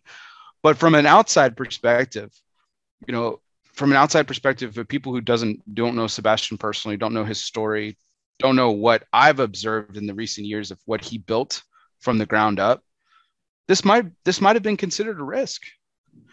and and I'm but I think I think you have a pretty unique perspective on this because you got to see it firsthand with you know handling distribution forms sort of but but seeing seeing some of those careful steps that he made because I look like I said, for the record, I look, Sebastian, I look at you and the way that you've built Cavalier, and like you said, you've made mistakes along the way. And for the for the record, I can't think of any, but sure, we'll we'll go with that. You admitted to it, we, so we, have we've, we've built some. No, we did some. we made some. But, but I okay. I see okay. I yeah, but I see I see that those your conservative nature, and it, it seems it's it's a very similar path that Dion took from the very beginning. You know, and so I, I, think did you did you see that too, Brian? Have you or is it is it completely different or what did you think I, about the risk or well, lack thereof? You know, like I said, we we started our relationship many years ago at a multi-vendor event and then we stayed in touch through the years and then I got to watch um the brand and it's really cool to be able to watch something evolve. And um as far as the timing goes um it just made sense given the fact that I was part of the factory. Um it just all made sense. And for me um I see things very clearly and I I watched Sebastian and I watched what he was doing and I watched the brand evolve. And I wouldn't interject myself until I felt like there was some value that I could bring to the table. And um, so it was a very uh, well thought out. Um, yeah, like you said, on the surface, it, it appears to be a risk, but if you're projecting to future and you see a, a, gentleman like Sebastian, who I think I made the comment to one time, if my kids turn out like you are, I would be really, really proud. And so when you see somebody who has many, many years in front of them in the industry, um, for me, it's a very humbling opportunity to become part of the family of Cavalier. And so it wasn't something that I woke up one morning and just said, I think I'm going to do this today. It was, it was something that, you know, I, I watched very carefully. And then the factory uh, aspect of it um, was a real um, decision because I was kind of torn between two worlds, you know, and um, you know, I had the factory down there with Sebastian, and um, you know, I wasn't able to go as much as I'd like to, and um, now I'm looking at my calendar, going, okay, I have a free week here, I'm going. You know, I have a free week here, I'm going, and um, that for me is is very rewarding because I really love it down there. I truly love it down there. Um, and so for me it was that aspect of it made it very easy. And you know sebastian is an extremely intelligent man and i'm not saying that because he's here. I'd say it behind his back. He's very intelligent and he's very methodical in the way he does things and thinks a lot like i do when it comes to how businesses should evolve. And look, everybody makes mistakes along the way. I've always told my kids this that it's not what you did, it's what you do going forward that matters, right? Everybody's going to make mistakes. I told Sebastian when I joined the company, I said, we're going to break some shit here, you know? We're going to break some shit along the way. I mean, that's, that's how that's how it gets better, man. Oh, you got to break it. Oh, it's going to happen you know, sometimes but, it's the Vegas model, right? You tear things down and you build it up big and beautiful, you know. Um, so I told them, I said, we're going to continue to make mistakes, but we're going to we're going to continue to evolve and and we're going to grow as a company. Um, and we're going to be known as a company with a huge, massive heart that cares about the well-being of our 70 four plus people, maybe 104 uh, given on any given moment, um, we're going to care for them uh, the same way I would care for my children and my family, you know. Um, so it's it's a very humbling experience for me to be part of this group now, and it it you know life is all about taking chances, and you don't get rewarded, and I'm not talking from the financial side of things, you don't get rewarded personally if you don't take some risk in life. And, you know, the the commitment, the work ethic that we both share. I mean, he said something to me down in Honduras. He's like, I haven't had to tell you to do anything. I like it. I, and and I said, well, you know, it's because we share in the vision, and when we wake up in the morning, our goal is the same thing, and our, our goal is is obviously to to build Cavalier brand in the marketplace, but it's also to keep our our our family in Honduras um, hard at work and and busy. Right, we want them to be busy. Uh, uh, when we were down in Honduras and the general manager of the factory rolled his eyes when we showed him the list of things we're working on. You know, I, I that's rewarding to me. It was really funny. It was really funny, but it's very rewarding too. In that, I also believe that greatness comes when you step out of your comfort zone. Right? You can be oh, good always. at something. Always. You, you can be good at something and stay in your comfort zone. But once you get out of that comfort zone, that's where you truly begin to achieve greatness. And uh, we're going to push people to get out of their comfort zone and we're going to make them realize what what they're capable of and what they're capable of, uh, of of achieving and it was great it was awesome to watch him roll his eyes like oh my God, you know, like we came it's, down there with it's like one of 20, a beautiful thing. Yeah, we came down there with like 20 things to work on. and it was just amazing to watch you know um, the people embrace the vision of what we're trying to accomplish and sharing it um, because at the end of the day it's for them more than it is for us mm. So one of the one of the things uh, i'm sorry bear uh, no please if, if you don't mind. Uh, one one of the things you know that that we would never have been able to do if we didn't have that factory is is that exact same thing. The the the reality down there is a lot of people that live down there don't travel that far out. Reason for that is not only economic. The reason for that it's a country that or those countries need visas to go everywhere and and it's it's like ridiculous amount of processes and everything and and you have so many chances to get denied just because you're from there and you apply there. It's not even just economics. It's that bad uh, where where even if they had or they have the money they, they can because for no reason apparent reason they just get denied visas and stuff like this.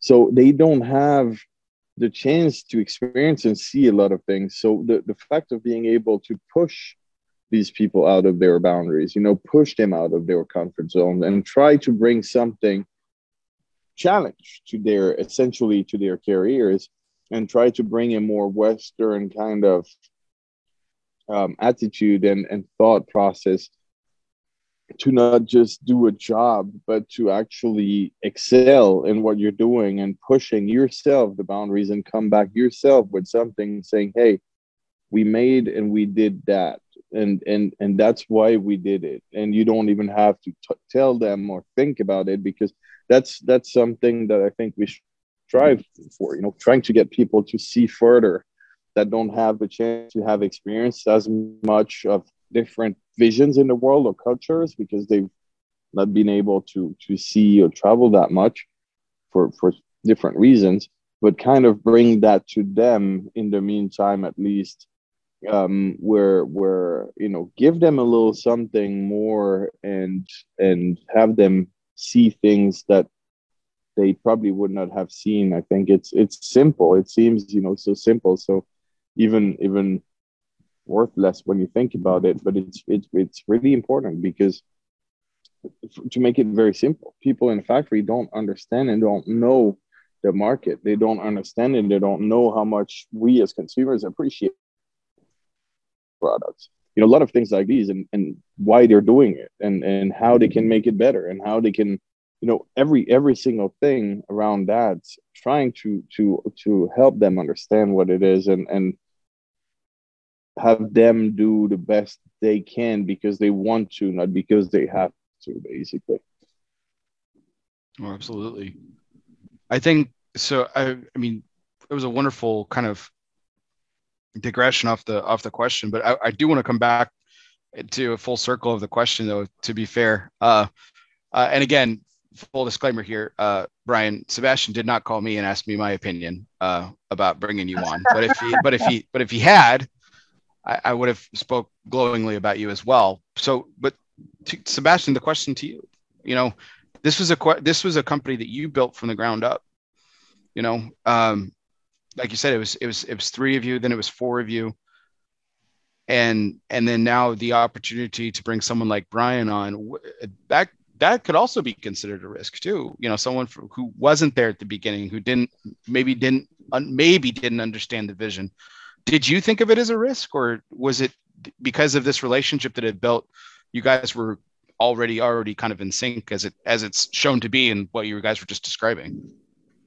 Well, um, the reality of things is, as I might have said it earlier, we kind of winged it like any new company, any younger company, any startup in any industry. You kind of start winging, right? You kind of do whatever you know, and the rest you kind of try to figure out how to do it.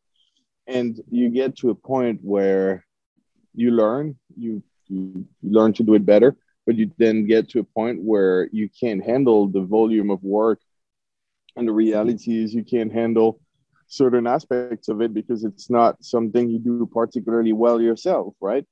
And um, the reality is we had been uh, desperately hoping to find someone for that position for at least a year because we we really felt that we were not servicing people and we're not dealing with certain aspects of the business the right way anymore just because the time was not there.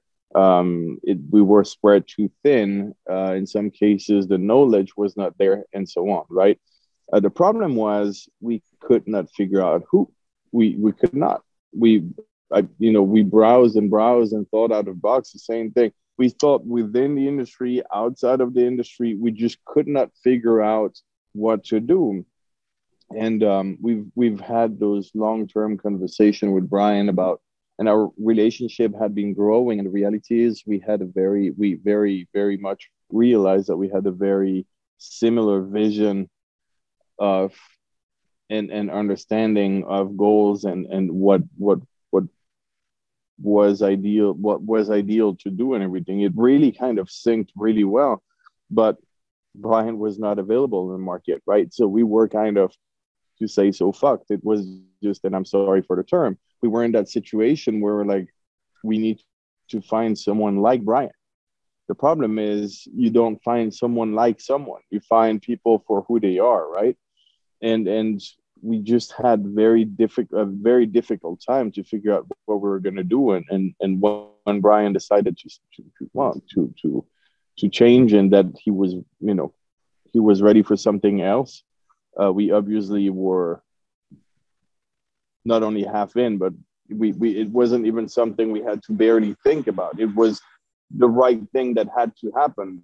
If if he was ready for something else then he had to come to us if he if, if he wanted to stay in the industry. That was my my vision of it because i don't think i could ever have found someone that that that worked as well as Brian for us in in in in that philosophy and and and having someone that understood us already from before, right? Understood the brand, knew where we were in a, where where we were going, what we had done in the past, what the new steps were going to be, um, and and knowing some the good points and the bad points where we were struggling and where we were thriving, you know and and his abilities and his background and everything just fit straight right exactly in that spot that we needed to fill. Um, so it was it was a complete no-brainer for us. It i i would have been i would have hated myself right now if brian had you know decided to change and move to another company randomly you know through an offer or whatever it was from someone else. I would really have hated myself. Um, i think it was the big biggest no-brainer I ever saw. It was it was obvious to say so. Just a natural fit. No, it, it seemed. Uh, I mean, it just seemed like obviously, from an outside perspective, like a natural progression that just made sense as you guys continued to click through the relationship and everything. And and uh, I'm I'm really excited. Um, I'm I'm really excited as a as a fan of the company. I'm as a as a fan of the two of you individually. Um, it's I think it's going to be a partnership that is going to be really exciting to to to see as it continues to blossom and you guys continue to build and really excited to see what comes out of that list of 20 that you took down to the factory with you. Uh, so so that was the first part of the list? Uh, but let's talk about something that's uh, no longer on the list. It's in full production. It's something that Brian and I are smoking right now, and it's. I, I do want to go back to my my my cigar selection because again, I picked up this box at the Great Smoke when I saw you guys, it's the it's the B2 uh, Viso Jalapa that you know you released uh, before Brian was formally a part of the company. Sebastian, um, talk a little bit about this cigar because I think um, I think there's something really. You know, we talk about uh, you know a lot of I've talked to a lot of brand owners about they always talk they're very careful about putting out product because they don't want to ever cannibalize whatever what's on the shelf of they're already done and everything. And I think you you you captured it perfectly with the cigar. You know, you've got the B2s and you've got the the white labels and of course your your LEs that you've done really well. But this this regular production item here sits so comfortably um, and is so different at the same time within your portfolio. Talk, talk a little bit about this project and how it came to fruition and uh, why it's so damn good. well, I appreciate that. First of all, um, I think it's obviously when you push something out, it has to fit within the portfolio, right? It has to make sense.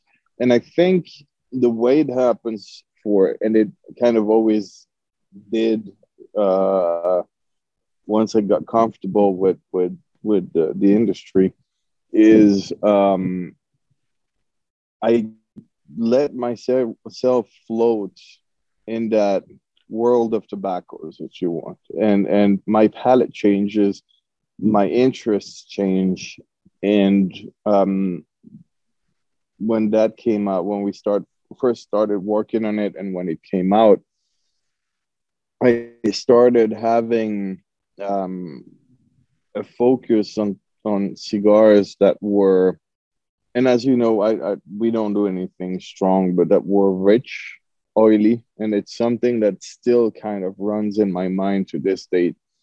Um, I started with the white with something that was milder, you know, more delicate, and then the USA, the Black Two, which are more old school Maduros and, and San Andres, and and then I moved towards that. So we were browsing through tobacco with Adin at the time, um, and we were sitting at his table outside where he he was living and he was throwing you know tobaccos that were just looking at stuff and and um, he uh, just before seeing that tobacco he gave me uh, some habano ecuador which was surprisingly sweet actually very very interesting i was like mm, that's that's not bad and it seems to have a little bit of body let's see it was like wait, wait he throws that those two leaves of of Viso Jalapa that he had been processing for for two years. Um, uh, so, and I didn't know much about what the process was of that specific Jalapa, what it, and I just smelled it and was like, oh my God, this is rich. It's sweet. It's oily. The tobacco is still, I mean, it's, it didn't, the, the process didn't burn through the tobacco or the nutriments or anything. It was really beautiful. And, and, and the aroma of that, that those two leaves was actually ridiculous. And I told him, what the hell is that? And he's like, well, it's Jalapa Viso that I buy from XYZ and that um, I, so I, he was buying the tobacco partially processed and he would add two years of fermentation on it without any added, added water or anything. So it really allowed for a slow process of a very high priming tobacco that that had body to it and never lost it. It just burned through everything you didn't want to have in there and just kept the beauty of it. And it was like, this is absolutely ridiculous. So, the same way as um, I think the easiest way to describe it um, for me lately, at least, is uh, blending is a little bit like cooking, right? So you need your your meat, your main ingredient, the one thing you're going to build your sides around and everything, right? Uh, your your seasoning and everything, but you need your core piece of meat or whatever it is that that you're going to build around it. That that wrapper just became. I mean, instantly we under I understood that that tobacco that had more than enough character character and and and and richness and and and things going on for itself that I could build around it without you know without having to introduce another meat on my plate. I, I just needed to um, work around the seasoning if you want. So it was a very, very easy, very obvious process in a way uh, when I first saw that tobacco. And it's been interesting because it kind of opened my eyes on on tobaccos that have on processes now later on as we process some of our tobacco, some we buy processed, but some we process ourselves, including that Jalapa. We continued to do that after uh, we took over and did the factory. And we do the same thing with our San Andres now and different things where we're allowed to work our way on our tobaccos, um, which is also a unique perspective because it, it kind of opens a new world to you. Um, but the interest interesting thing of it, it, it really sparked something about so what is bugging me all the time with tobacco now is once again for people that know I don't care if it's strong, mild, or anything. I want flavor flavors, and I want um right. Lately, I'm looking for tobaccos that have body, richness, that have that, you know, that that that that how do you say that in English? That uh, deposit, that kind of layer of you nearly that feeling of butter in the mouth that really kind of covers your palate, your tongue, and everything. Um, I, am looking for sweetness lately, but more tobacco sweetness. Know that you know cocoa, chocolate, whatever it is, really the tobacco sweetness and oiliness. And I think these, this tobacco and a couple of others, but this tobacco was a beautiful um, experience towards that. So it really happened that way. Um, as per my habit, I don't work with too many different um, uh, you know, usually you find secos, visos, and ligeros in, in most blends. This as the black two also, but the the viso jalapa is viso only, so we don't have secos or ligeros in there. Um, and it is uh, 100% Nicaragua, so it's the hundred. It's the only 100% Nicaragua puro that we do in Honduras, which is pretty funny. Uh, well, but I think yeah, it's it's I'm sitting over here and I'm I'm kind of chuckling to myself and and and and the two of you guys know that we we didn't have this conversation beforehand. So it the the metaphor of the meal that you just made and and talking about this and this cigar it it it it describes it perfectly. So I I know you're here in the Metroplex Sebastian, but have you ever had have you ever eaten at Babe's Chicken? I did not. Where Brian, have you ever eaten here in DFW? Here in DFW. Have you ever eaten at Babe's Chicken? I have not. Okay, the three of us are going to go to Babe's Chicken. Okay, so that's that's that's going to happen. All right, so it's a it's a fried chicken like joint. Okay, so it's you you pick your meat. Uh, so you have the choice of eating like you can pick fried chicken, chicken tenders, smoked chicken, whatever. You know, there's a few choices. I always get the fried chicken, but the the the the kitsch or the the thing about this restaurant is it's unlimited sides. So mashed potatoes, green beans, cream corn, that meal is so uh, it, it's so rich obviously so fulfilling but there's there's this completeness with the sides and the, the, the, meat and everything it's very salty it's very savory the cream corn is very sweet and it just the, the combination of everything makes it a very very well very rich a very balanced meal and it's funny that you mentioned meal because I, when I smoke this, I, it, it reminds me of that experience. It's this cigar is very rich. It has that that that sweetness that I remember getting out of that cream corn from that meal. It has that savory component of the and that smokiness of the bacon and the and the green beans and the the saltiness from the fried chicken. And it's just it's it's so well balanced. I love I I really really really enjoy the cigar as you guys know and it's really funny that you painted the metaphor of the meal because I just thought about it. I was like, oh my gosh, this is exactly what I thought about the first time I had it. Um, and but you know, you talk about the different. So uh, you, you dove into something there. I'm going to nerd out here for a second about tobacco sweetness as opposed to you you labeled it like cocoa and and, and things like that people get caramel and those really really for lack of a better term cloyingly sweet obviously sweet mm. sugary sweet when you say sweet tobacco, I, I, I think I, I know what you mean, but for the purpose of our audience, like what, what do you mean when you say sweetness of tobacco? Like, for me, it's probably one of the most difficult. I, I probably can't explain it via uh, explaining the other ones, kind of um, pushing this one apart. Uh, you know, um, I think tobacco sweetness for me. I mean, tobacco is is at some point it just becomes something you you kind of live and feel and and and it just flows in you right so you have some smells that just brings you to some things and others that are just straight tobacco right it's it's very difficult to explain but in a way for me uh, the best way to distinguish tobacco my my way of when i when i say tobacco sweetness which my palate is mine and not someone else's so um, it's not an absolute re- uh, truth or anything. Um, but I would say, you know, most of the time, if I can attach some kind of um, chocolate notes, cocoa, caramel, whatever, you know, those kind of things to it, then it's that kind of sweetness. But when I can't and I just get that texture and that it's not sweet, it's really just kind of it's it's weird to explain. It's it's, it's really not sweet. It's not sugar. It's just some weird. It it wants to make you think about sweetness, but it's not sweet. I, I it's very difficult. But for me, most of the time, I relate to tobacco sweetness when I don't relate to an actual specific other taste. And um, it usually comes with tobaccos that are a little richer, that are mm. most of the time Habano for me, and that have that kind of oiliness, that kind of um, it's it's more about feelings in the mouth than actual tastes, if you want. That's my my way. I don't know what what you what you would t- what your take would be on that, Bear.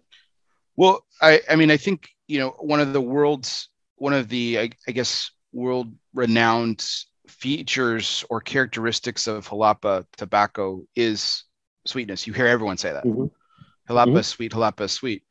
And oh, yeah. I remember we were doing a tasting of uh, not this cigar, but another Jalapa cigar at, at Michael's once, and we were talking about it. And I was like, "Do you get the sweetness from the Jalapa?" And they're like, "No." And I'm like, "Okay." And it's funny that you said that because I said, "Okay, don't think of donuts, don't think of cake." Mm-hmm and think about what think about eating those things and what your mouth does what it feels like what right? it feels like exactly. And that's not what that's, it tastes like. Yeah and that's where that's where i think you get the jalapa the the quintessential jalapa sweetness.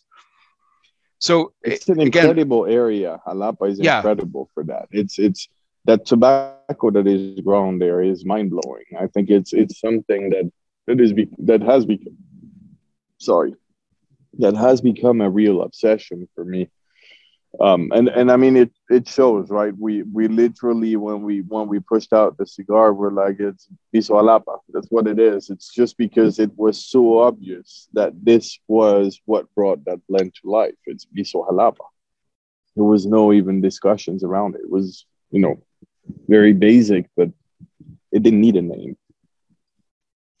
Um I I was I remember you telling me with the trade show last year when we were talking about this project for this first time, and you mentioned that it was all Viso tobacco, and I was like, I was like, wow, okay, that, that's gonna be this gonna be interesting. So I, again, I had something in my mind, and the first time I lit up the cigar, it was, I mean, it it, it has it has body and spice to it, um, a little bit more of a giddy up than when you think of like more, you know, Viso forward blending. Um, I mean, we've talked about him earlier tonight. Dion, for example, with Louisiana heavy on Viso. Uh, Viso. Um, Reinier, same factory. Reinier Lorenzo HVC. He he he blends a lot with without Ligero, and he mm-hmm. has you know he has a way of doing this. But that again, taking those two examples in a very small kind of cosm, like this cigar is nothing like those cigars, which is really you guys really found something really unique.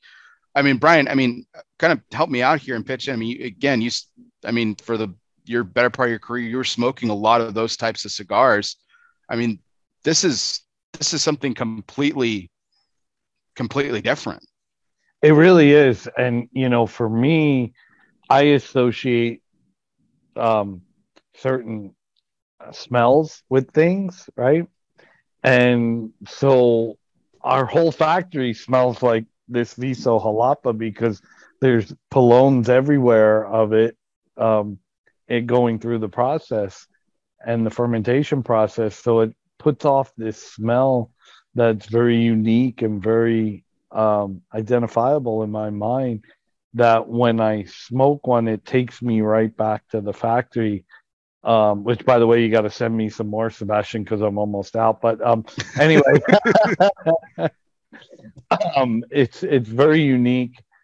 Um, you know, and I was smoking a lot of the Robustos, and then Sebastian said to me, "Pick up the torpedo in the Viso Jalapa and give that a try."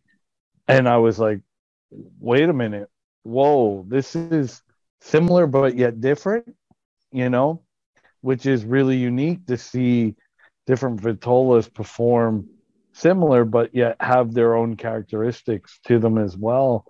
And it's very unique. Uh, it's a very unique offering, and um, I think it's it's done very well for the company. And yeah. like you said, it it just kind of complemented the rest of the portfolio. Well, in a way, um, there are several several reasons why it doesn't taste the same, right? Every I think all of us have tobaccos we like to work with, t- tobaccos that we we use as bases when we work in blends and stuff like this, or salt and pepper if you want. Um, that we that we know we are going to use in most cases just because we know how it can help just finish the process, right? Um, and that's one part of it. We all have that, you know, group of tobaccos that we kind of play with to finalize things or to work around other tobaccos.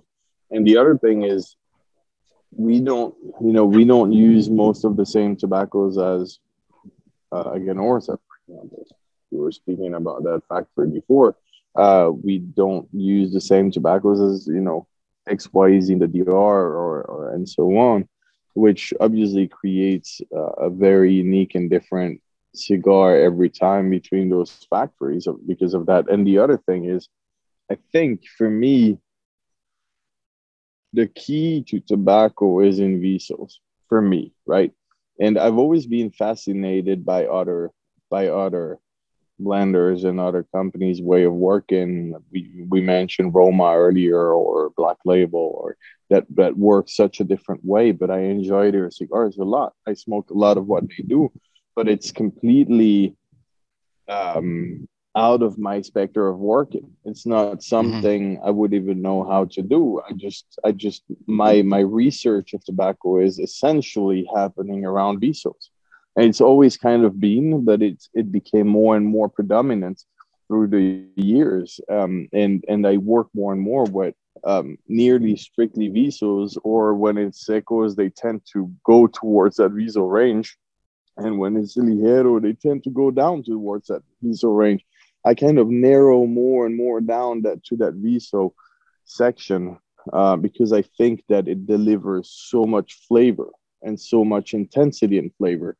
Because when I what I like is when I light light a cigar, I want that that experience right off the bat and and I find I find it in those visos. Um, and again, it's very personal, and we all have different ways of working. But I know that's that's really what I look for, and that's my brain kind of brings me there um, because I I found something that really spoke to me there, really did. Mm-hmm.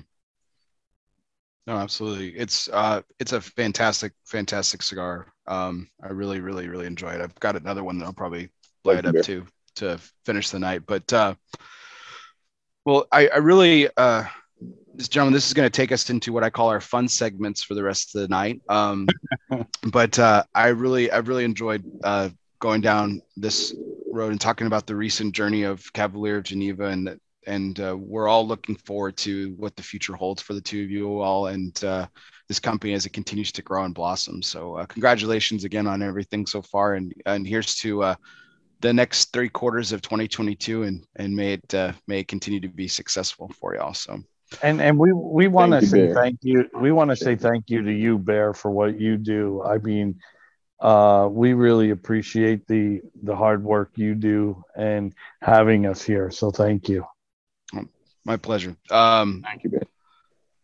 So um, this so so this takes us into our first, uh, like I said, fun segment. This is our one must go. Um, and it's, as always, it's brought to you by United Cigars, featuring La Gianna Havana, distributors of Jose Dominguez, Bandolero, Garofalo, and the highly acclaimed Atabey and Byron line. So smoke one today and start living united. And as always, our guests tonight, Sebastian Decoppet and Brian Matola, are uh, guests brought to you by United Cigars as well. So, uh, gentlemen, I think uh, I, I, if memory serves, both of y'all have participated in this segment before, but just a quick refresher um, I'm going to give you three things, and one's got to go.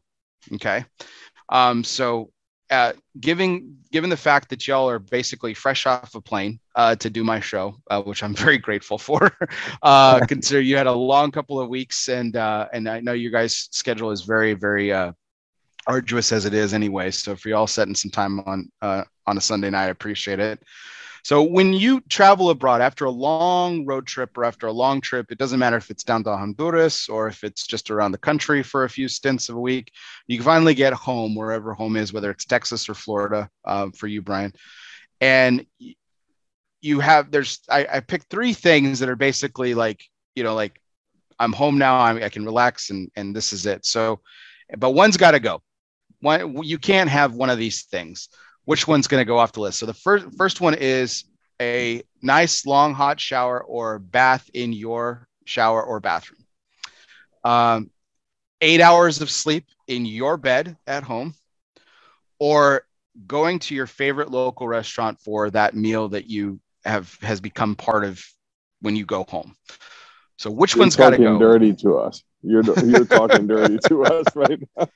First of all, I don't know any. I don't know if any of us have had eight hours sleep, but I'm you know whatever in a long ass time. But we can all dream, right? Yeah, exactly. That's this. This is why it's fantasy. This whole this whole question. So which one's got to go? Uh, shower a bath in your in your actual uh, home bathroom. Eight hours of sleep in your own bed, or your favorite meal at your local at your favorite local restaurant. Which one's got to go? The meal has to go. That nothing beats that. Too. Oh, nothing beats the bed and the shower at your own place. Oh no, it's that, oh, easy. It that easy. That was, it's that, that easy. Oh, yeah. Snap, snap decision. Snap oh, decision. Yeah. I can tell you what you don't want to have is Nick Goss, who's our rep in New England, to be there when you show back up from a long trip because that guy has way too much energy. So uh, I love him Drove all the way down from New, New England to Florida in 23 hours and 53 minutes, I think. Yeah. Ridiculous. Oh, he's crazy. He's crazy. Yeah. So 20, the meal 22 hours straight. My goodness. The meal, the meal can go. I'll take the shower, which is just gloriously um, amazing. And eight hours of sleep, I can take a shot at it. I don't know if I'm going to complete it, but I will give it a shot. But no, but but nothing like the bed, right? Nothing like your home, like your bed after oh, like nothing. Uh, nothing I, like it's that. so good. See, I remember, I remember before we set set up the factory. So we spent three months with Aileen in Honduras, in a fucking hotel, the same hotel we always go to, right? But three months in that room, the only thing you can think of is get back to your bed and your couch. You're like, I, I can't fucking stand. I, the hotel is is really fine. You just right. don't want to see it anymore. You're like, I, I, just want my bed. Just leave me alone, right? It's what it is. But uh, yeah, I think that's sacred. When you come back home, the, the, your own bed and your own shower is sacred. I I love sleeping in hotels and I love sleeping in Airbnbs. I could sleep anywhere. I mean, I've slept in some really uncomfortable places in my life, but and I can and those beds are usually great and I sleep really well when I'm on the road, which is kind of weird. But still, there's something about coming home and just collapsing into your own bed at night. And for me, it's more like a glorious five hours before my kids wake me up at five in the morning. But um, how old are um, your kids, Bear? I have a two-year-old and a six-year-old. So oh, yeah, that'll do. That'll yeah. Do. Talking about boundless energy, I'll put them up against your Nick Goss any day of the week. yeah, probably that, work out well. Yeah, maybe, maybe they could. Maybe he could. Uh, maybe they could make him uh, slow down a little bit. uh, but the, the the shower is one of those interesting things too. Like I, I, I got asked this question recently, so that's why I thought it'd be interesting, uh, given y'all's circumstance of recent travel and everything. Um, you know, there's there is just something about your shower as opposed to like a hotel shower. And I've been into some, I've had some impressive showers in hotels, like they've, especially in some really nice ones, but there's still nothing like your home shower for me. Oh, yeah. I, it's one, it's one of those things like women like baths. I, I, threw bath in there, but knowing full well that we were men and mostly ugly, it was going to be showers. There's something about men in showers and women in baths, like the, you know, especially I don't know if you. Uh, well, I know Brian doesn't, but uh, Sebastian, do you ever do? Do you ever do a shower beer? Do you ever drink beer in the shower? oh no, but I have to try that now. Yeah, you have to, man. It is it is glorious. It is fantastic. After hot day shower. How do you hot, call it? Shower beer? Shower beer. Just taking a cold like beer it. in the shower with you, and just drink a beer while you. Next, like seriously, after a long heart like event, Next like you know, UG Fest. I know that's outdoors. It's here oh, in yeah. Texas. It's fuck, you know, even in March, it's fucking hot as balls.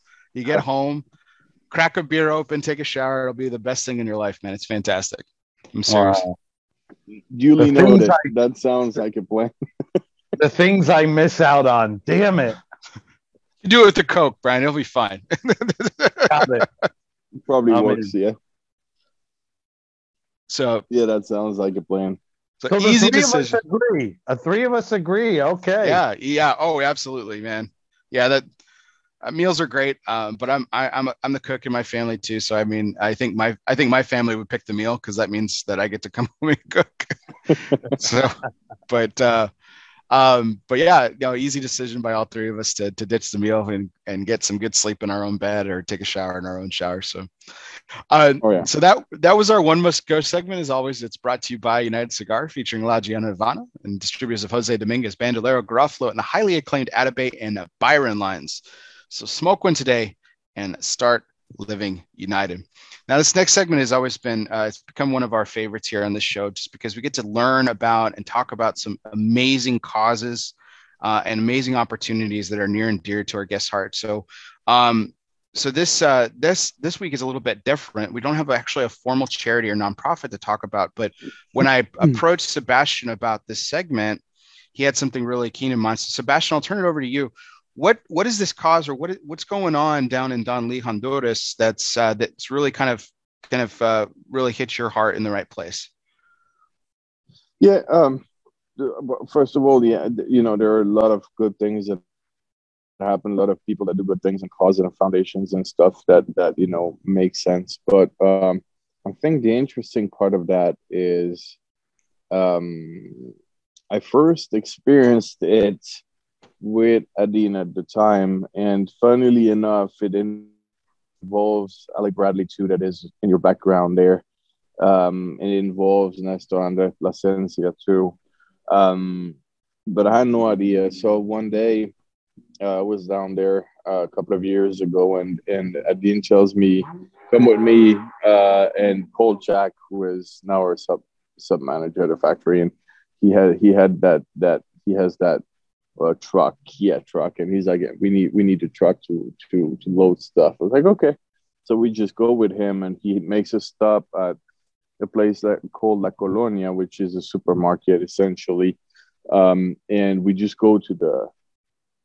He makes us park the truck to at the at the loading dock, and those guys start coming out with bags and bags and bags of essential base foods, basic you know grains, uh, rice, beans, any any base food you have there.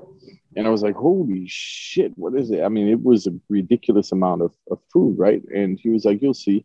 And we just put everything in the truck with the guys from the from La Colonia and, and drove into a, a very very much poorer side of Danlí, you know, where where the income can be very low and life can be very difficult. And um, we stop at that school uh, with those kids there and the parents that come and and and he makes us align the bags two by two. It's two different bags with different things in there, essential foods if you want, but in in in, in nice quantities, really something you can do with.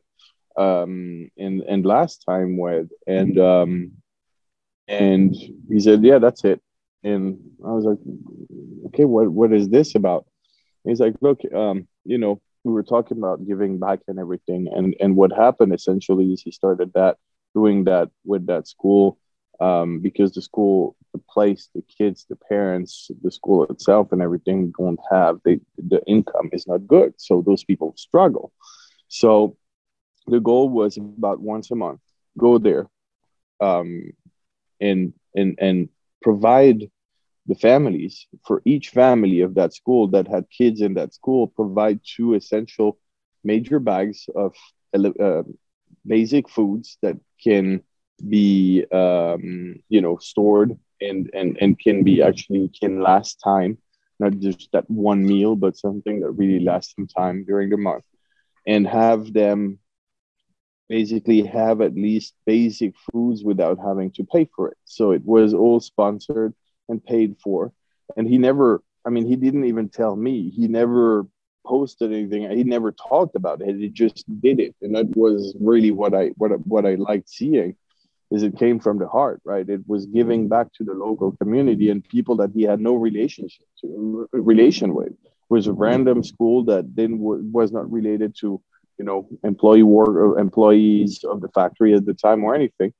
Um, it was just making something, giving something good back to people that don't didn't have the same luck as as he had, and and and Alec Bradley joined into that. Um, I don't know the details of, of what they did, but they they joined, uh, and I know pretty uh, heavily in that in that action uh, until COVID hit. I know that the, the whole the whole system kind of locked down because the schools um, were not open anymore during a certain amount of time and everything. And it's and, and I think it's it's about to go back. Um, but it, it was a whole process where um, they were providing food once a month. Um, they were providing, you know, everybody is in uniform there, but the people didn't have the money for it. So they were providing the uniforms and several basic things to be able to attend school and feed the families uh, without talking about it or without asking or trying to get you know get some spotlight because of it. Um, so i called Adine when you asked me because i didn't know if i was even allowed to talk about that.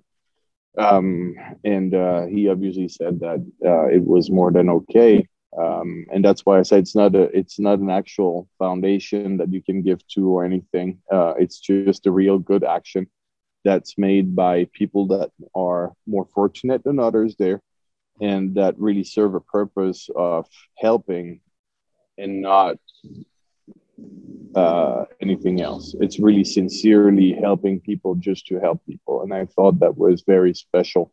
And I think it also brings a little bit of, of you know, a better light on countries like Honduras that might have some bad reputations that some, you know, for some people, uh, and see that, you know, um, yes, there are things that go wrong, but there are also people that care and they don't care because of what people think of what they do, but just because they want to give back to the local communities.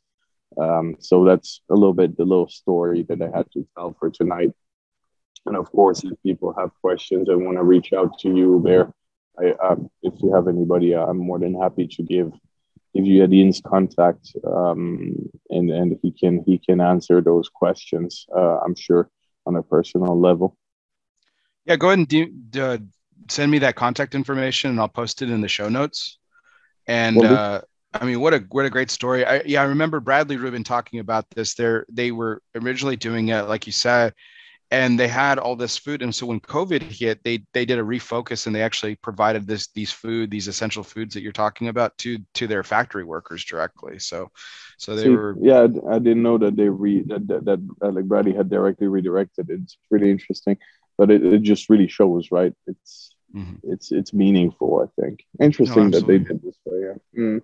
Yeah, I know. I know. Adine essentially mentioned that when the school is closed because of COVID, it kind of messed up the whole program.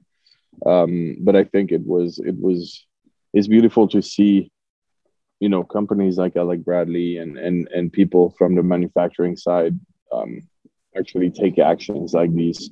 Uh, I really think it's it's it's amazing absolutely.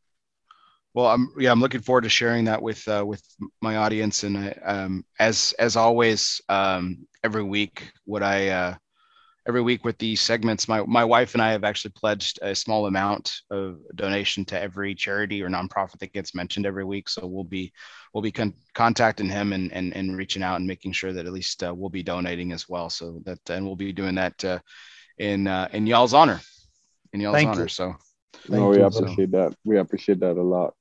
Thank you.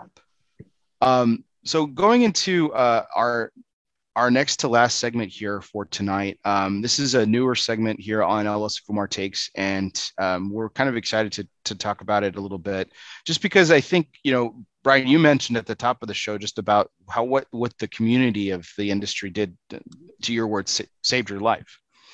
Um, but there, there are some magical moments that we have with a cigar as individuals.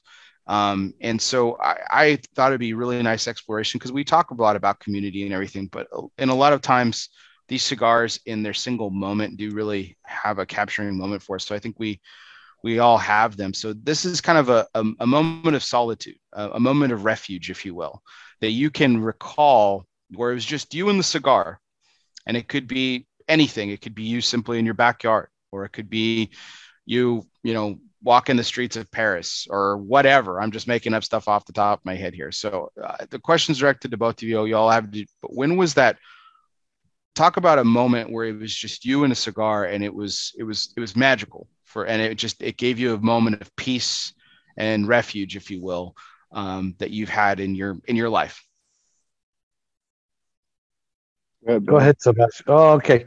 Um, for me, um, uh, I um, I ride a motorcycle, and um, my bike uh, was up in Idaho for a little bit, and there was an inversion in the mountains, meaning the clouds were down low, and up above the clouds it was clear and I got on my bike and I rode through the cold. I was freezing until I got and broke through. And then once I broke through to the upper part of the mountains, I just parked the bike and sat there and um, I smoked a cigar and I just had this moment of just pure, like you said, clarity and peace and tranquility um,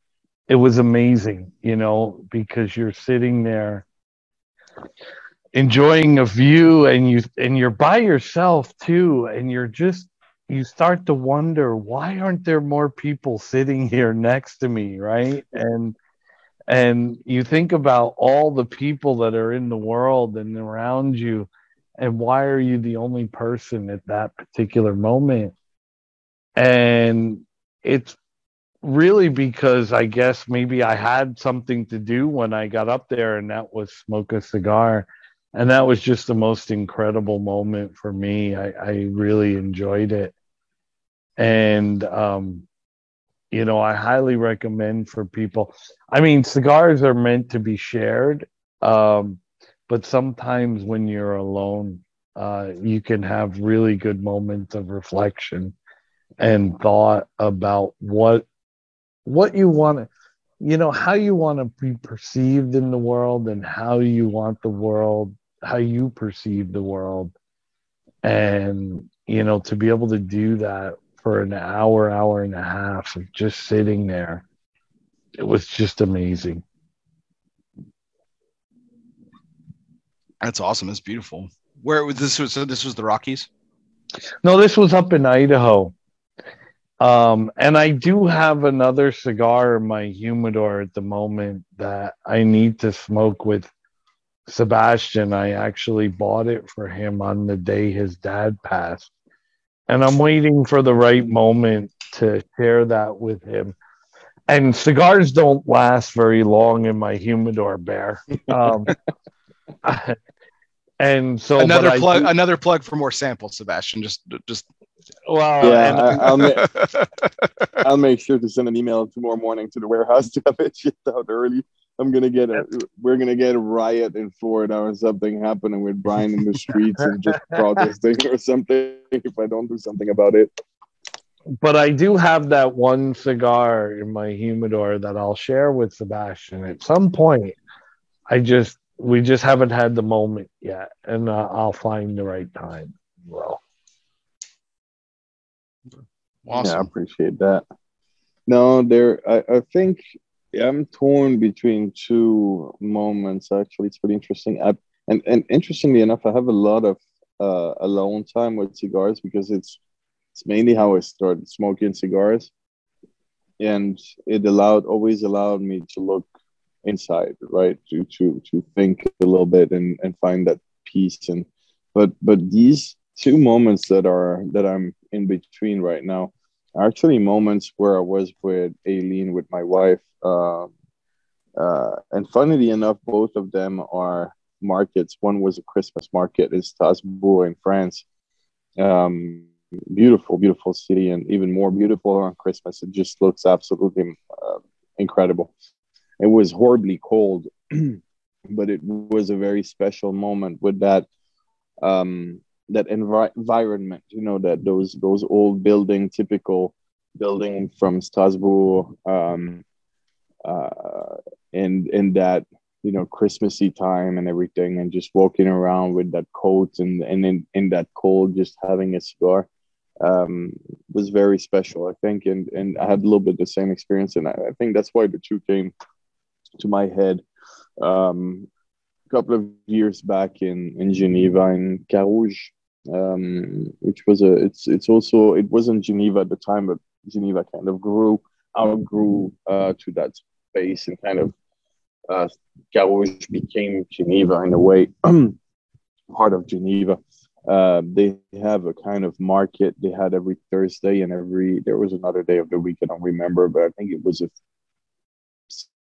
Saturday or Sunday, and um, we were there. Uh, my father was there. We were with him a bit, and then what we did is we just was with Aileen too, and we just walked, and I just had a cigar, and, and I don't have any recollection of conversations we had or anything.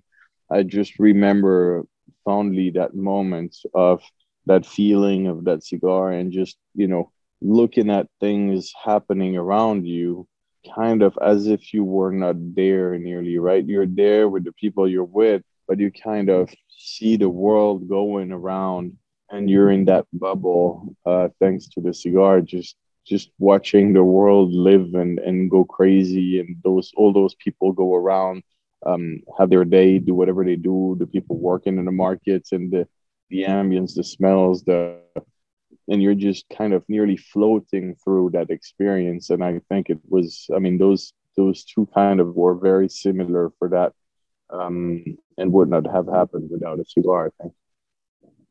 It's beautiful. Yeah, you, you mentioned Christmas markets, and that took me back to uh, a visit a few years ago that I had in Germany. My wife is German, and so we went to Germany uh, early December, which you know is Christmas time in Europe. Uh, Europeans do Christmas right. Let's just I'm just going to put that out there. If, if you, you, don't like, with all respect to like Norman Rockwell and the the Norman Rockwellian Christmas that he captured in his paintings and everything, and that's that's that's great. It really is. And there's there's a lot of beautiful Christmas times here in America, but but damn, the Europeans get Christmas right. The Christmas markets are an experience unto its own. I, I'm, I'm with you 100, percent Sebastian. It's it's they're beautiful, beautiful, right? It's beautiful. Yeah, you have it. Just you just kind of flow through that experience. It's very special, very unique, and it and they usually allow you to um, to experience those old center of the towns in a complete different way. It's it's nearly you nearly feel part of a movie in a way right? Kind of yeah. something nearly not real. It's very very very special very strange. You eat a lot of things you should not be eating if you don't want to die too young. Let's put it that way. I mean the food is not i mean it's typical you know market food not the the, the market you go to like the farmers market. No no the, the food like celebratory uh sausages and all those kind of things. And but it's such an experience. Um it, it really makes you feel i mean uh, it, it really always made me feel like a kid again you know that that christmas magic in a way. Oh yeah. Absolutely you know speaking of like a kid this this this actually happened to me yesterday so my my I've, I've had plenty of moments but it was it, it was interesting that brian mentioned about community and but how this segment is revolved about solitude. But um, you know, yesterday, um, I uh, Saturdays my wife works, and so I, I have you know the pleasure of being you know they, we call it Daddy Day because I get to spend all day with my boys and everything. And uh, as children are are are want to do, they press patience on a on a number of occasions. But um, but I uh, what I love about this new house that we're at is our back patio has really large windows, and so I'm able to. Uh, they're able to see outside, and I'm able to see into the, the living room. And so I went out there just for a few moments by myself, and I lit up a cigar. And I, as I was enjoying that cigar by myself, I was still with them because I was just watching my boys play inside the living room, and the the joy of children is as as as, as Brian's familiar with uh, raising raising kids on his own and everything. It's it was it was a really great moment to, even though I was by myself, so to speak, I wasn't at the same time, and it was it was one of those really nice moments of where a cigar was involved and and I had a had a piece about it after after a long day of of of child rearing. but no, uh, that's awesome. That's awesome. Oh so, yeah. Right. Really. And that and that personal cigar is always, I think, has deeper connections than that social cigar. Even though uh, it's always, you know, it's something amazing because you spend so much time around people when you smoke cigars, the lounges, the ambience, everything. The feeling is good. But I always think when I get that chance for that, like selfish cigar in a way, mm-hmm. it just brings it.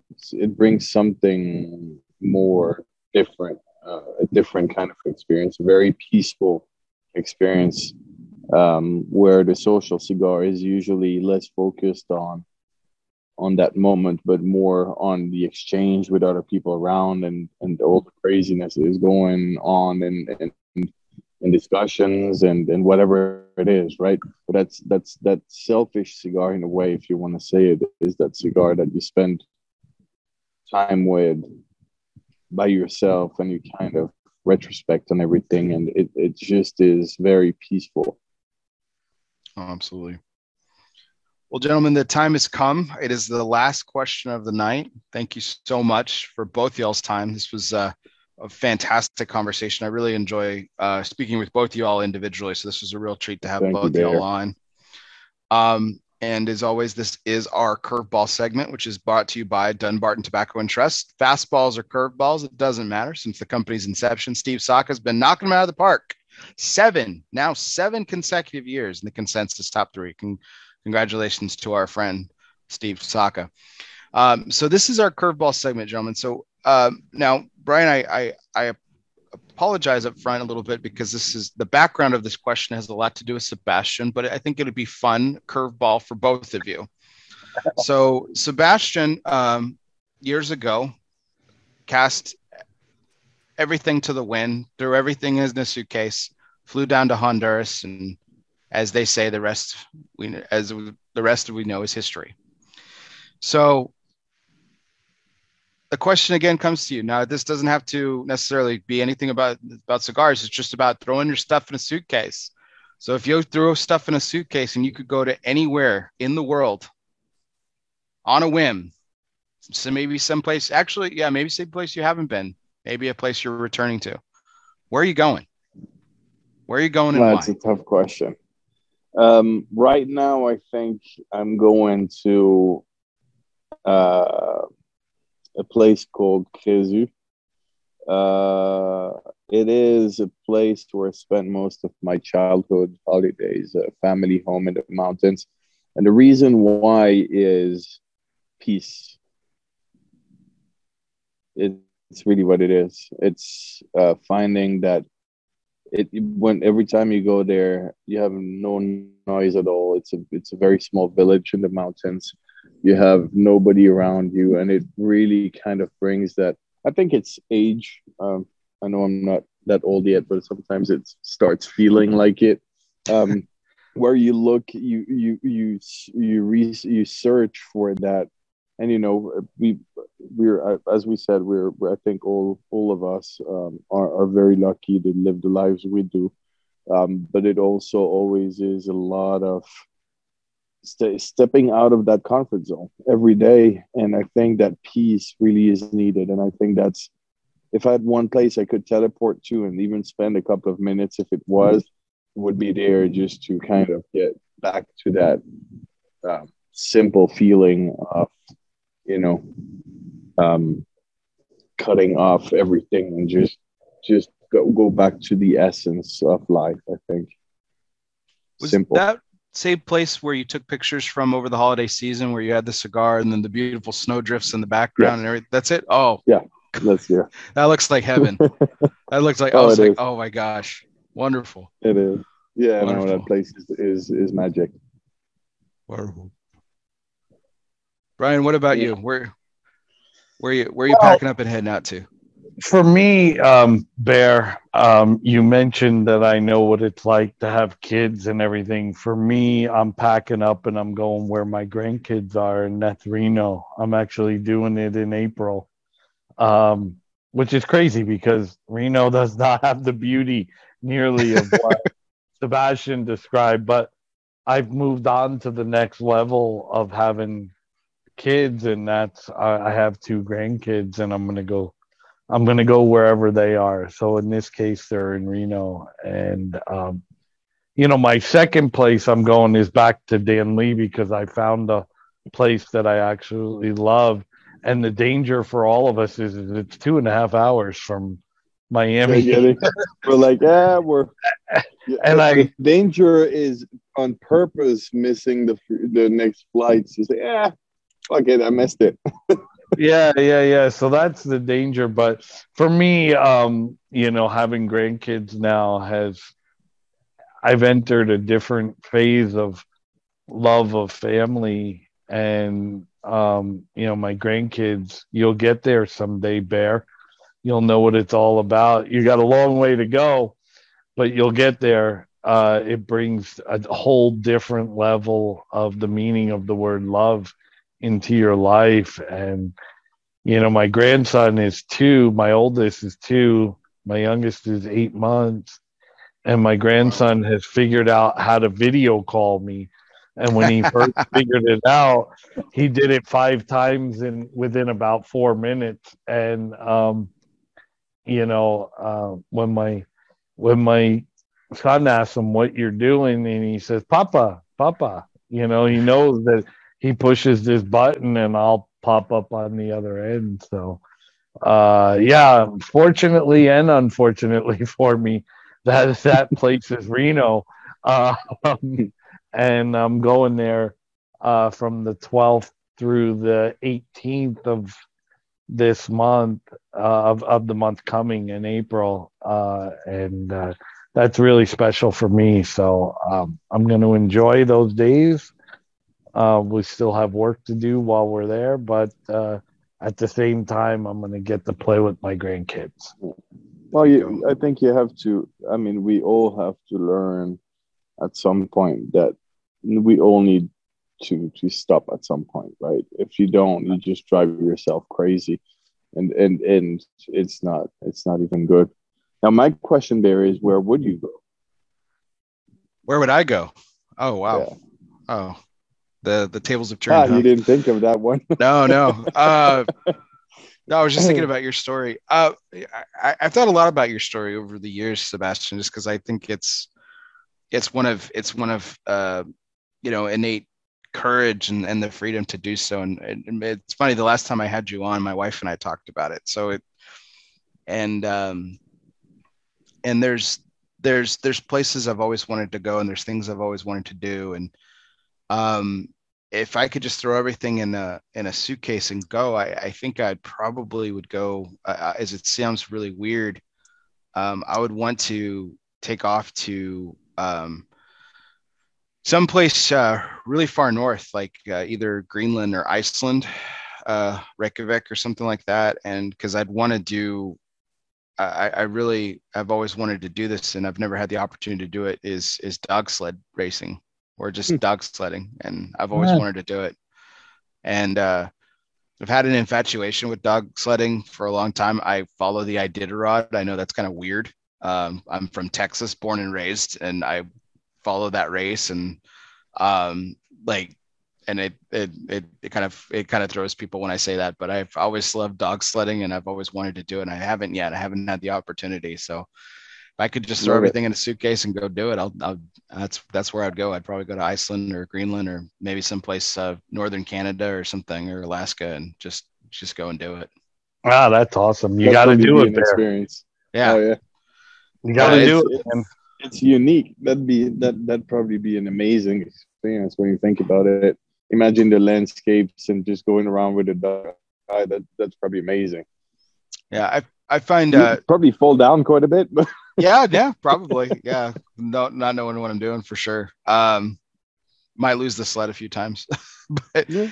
but no, but like you, Sebastian, you know, where you found peace in your, you know, your hometown. That's, you know, at the, I mean, that picture, that's why it drew me in when you're talking about that picture that you took. I mean, it, I mean, there's something very, very tranquil and peaceful about snow. I've always loved, I've always loved snow. Um, you know, we had a little bit of it this year. It wasn't really snow compared to where you're from, but you know, I nearly fell down and broke my neck like three times because I thought it was snow and it was like white, uh, but yeah, a little tiny bit of white, and was, then you had about that of ice. Ice, right? it was exactly. Really yeah. slippery. The the, te- really the Texas snowstorm. Yeah, it's our version of the. Oh, yeah, I, yeah it, was, snow it was it was intriguing though to see Dallas like that. It was because I missed it last year.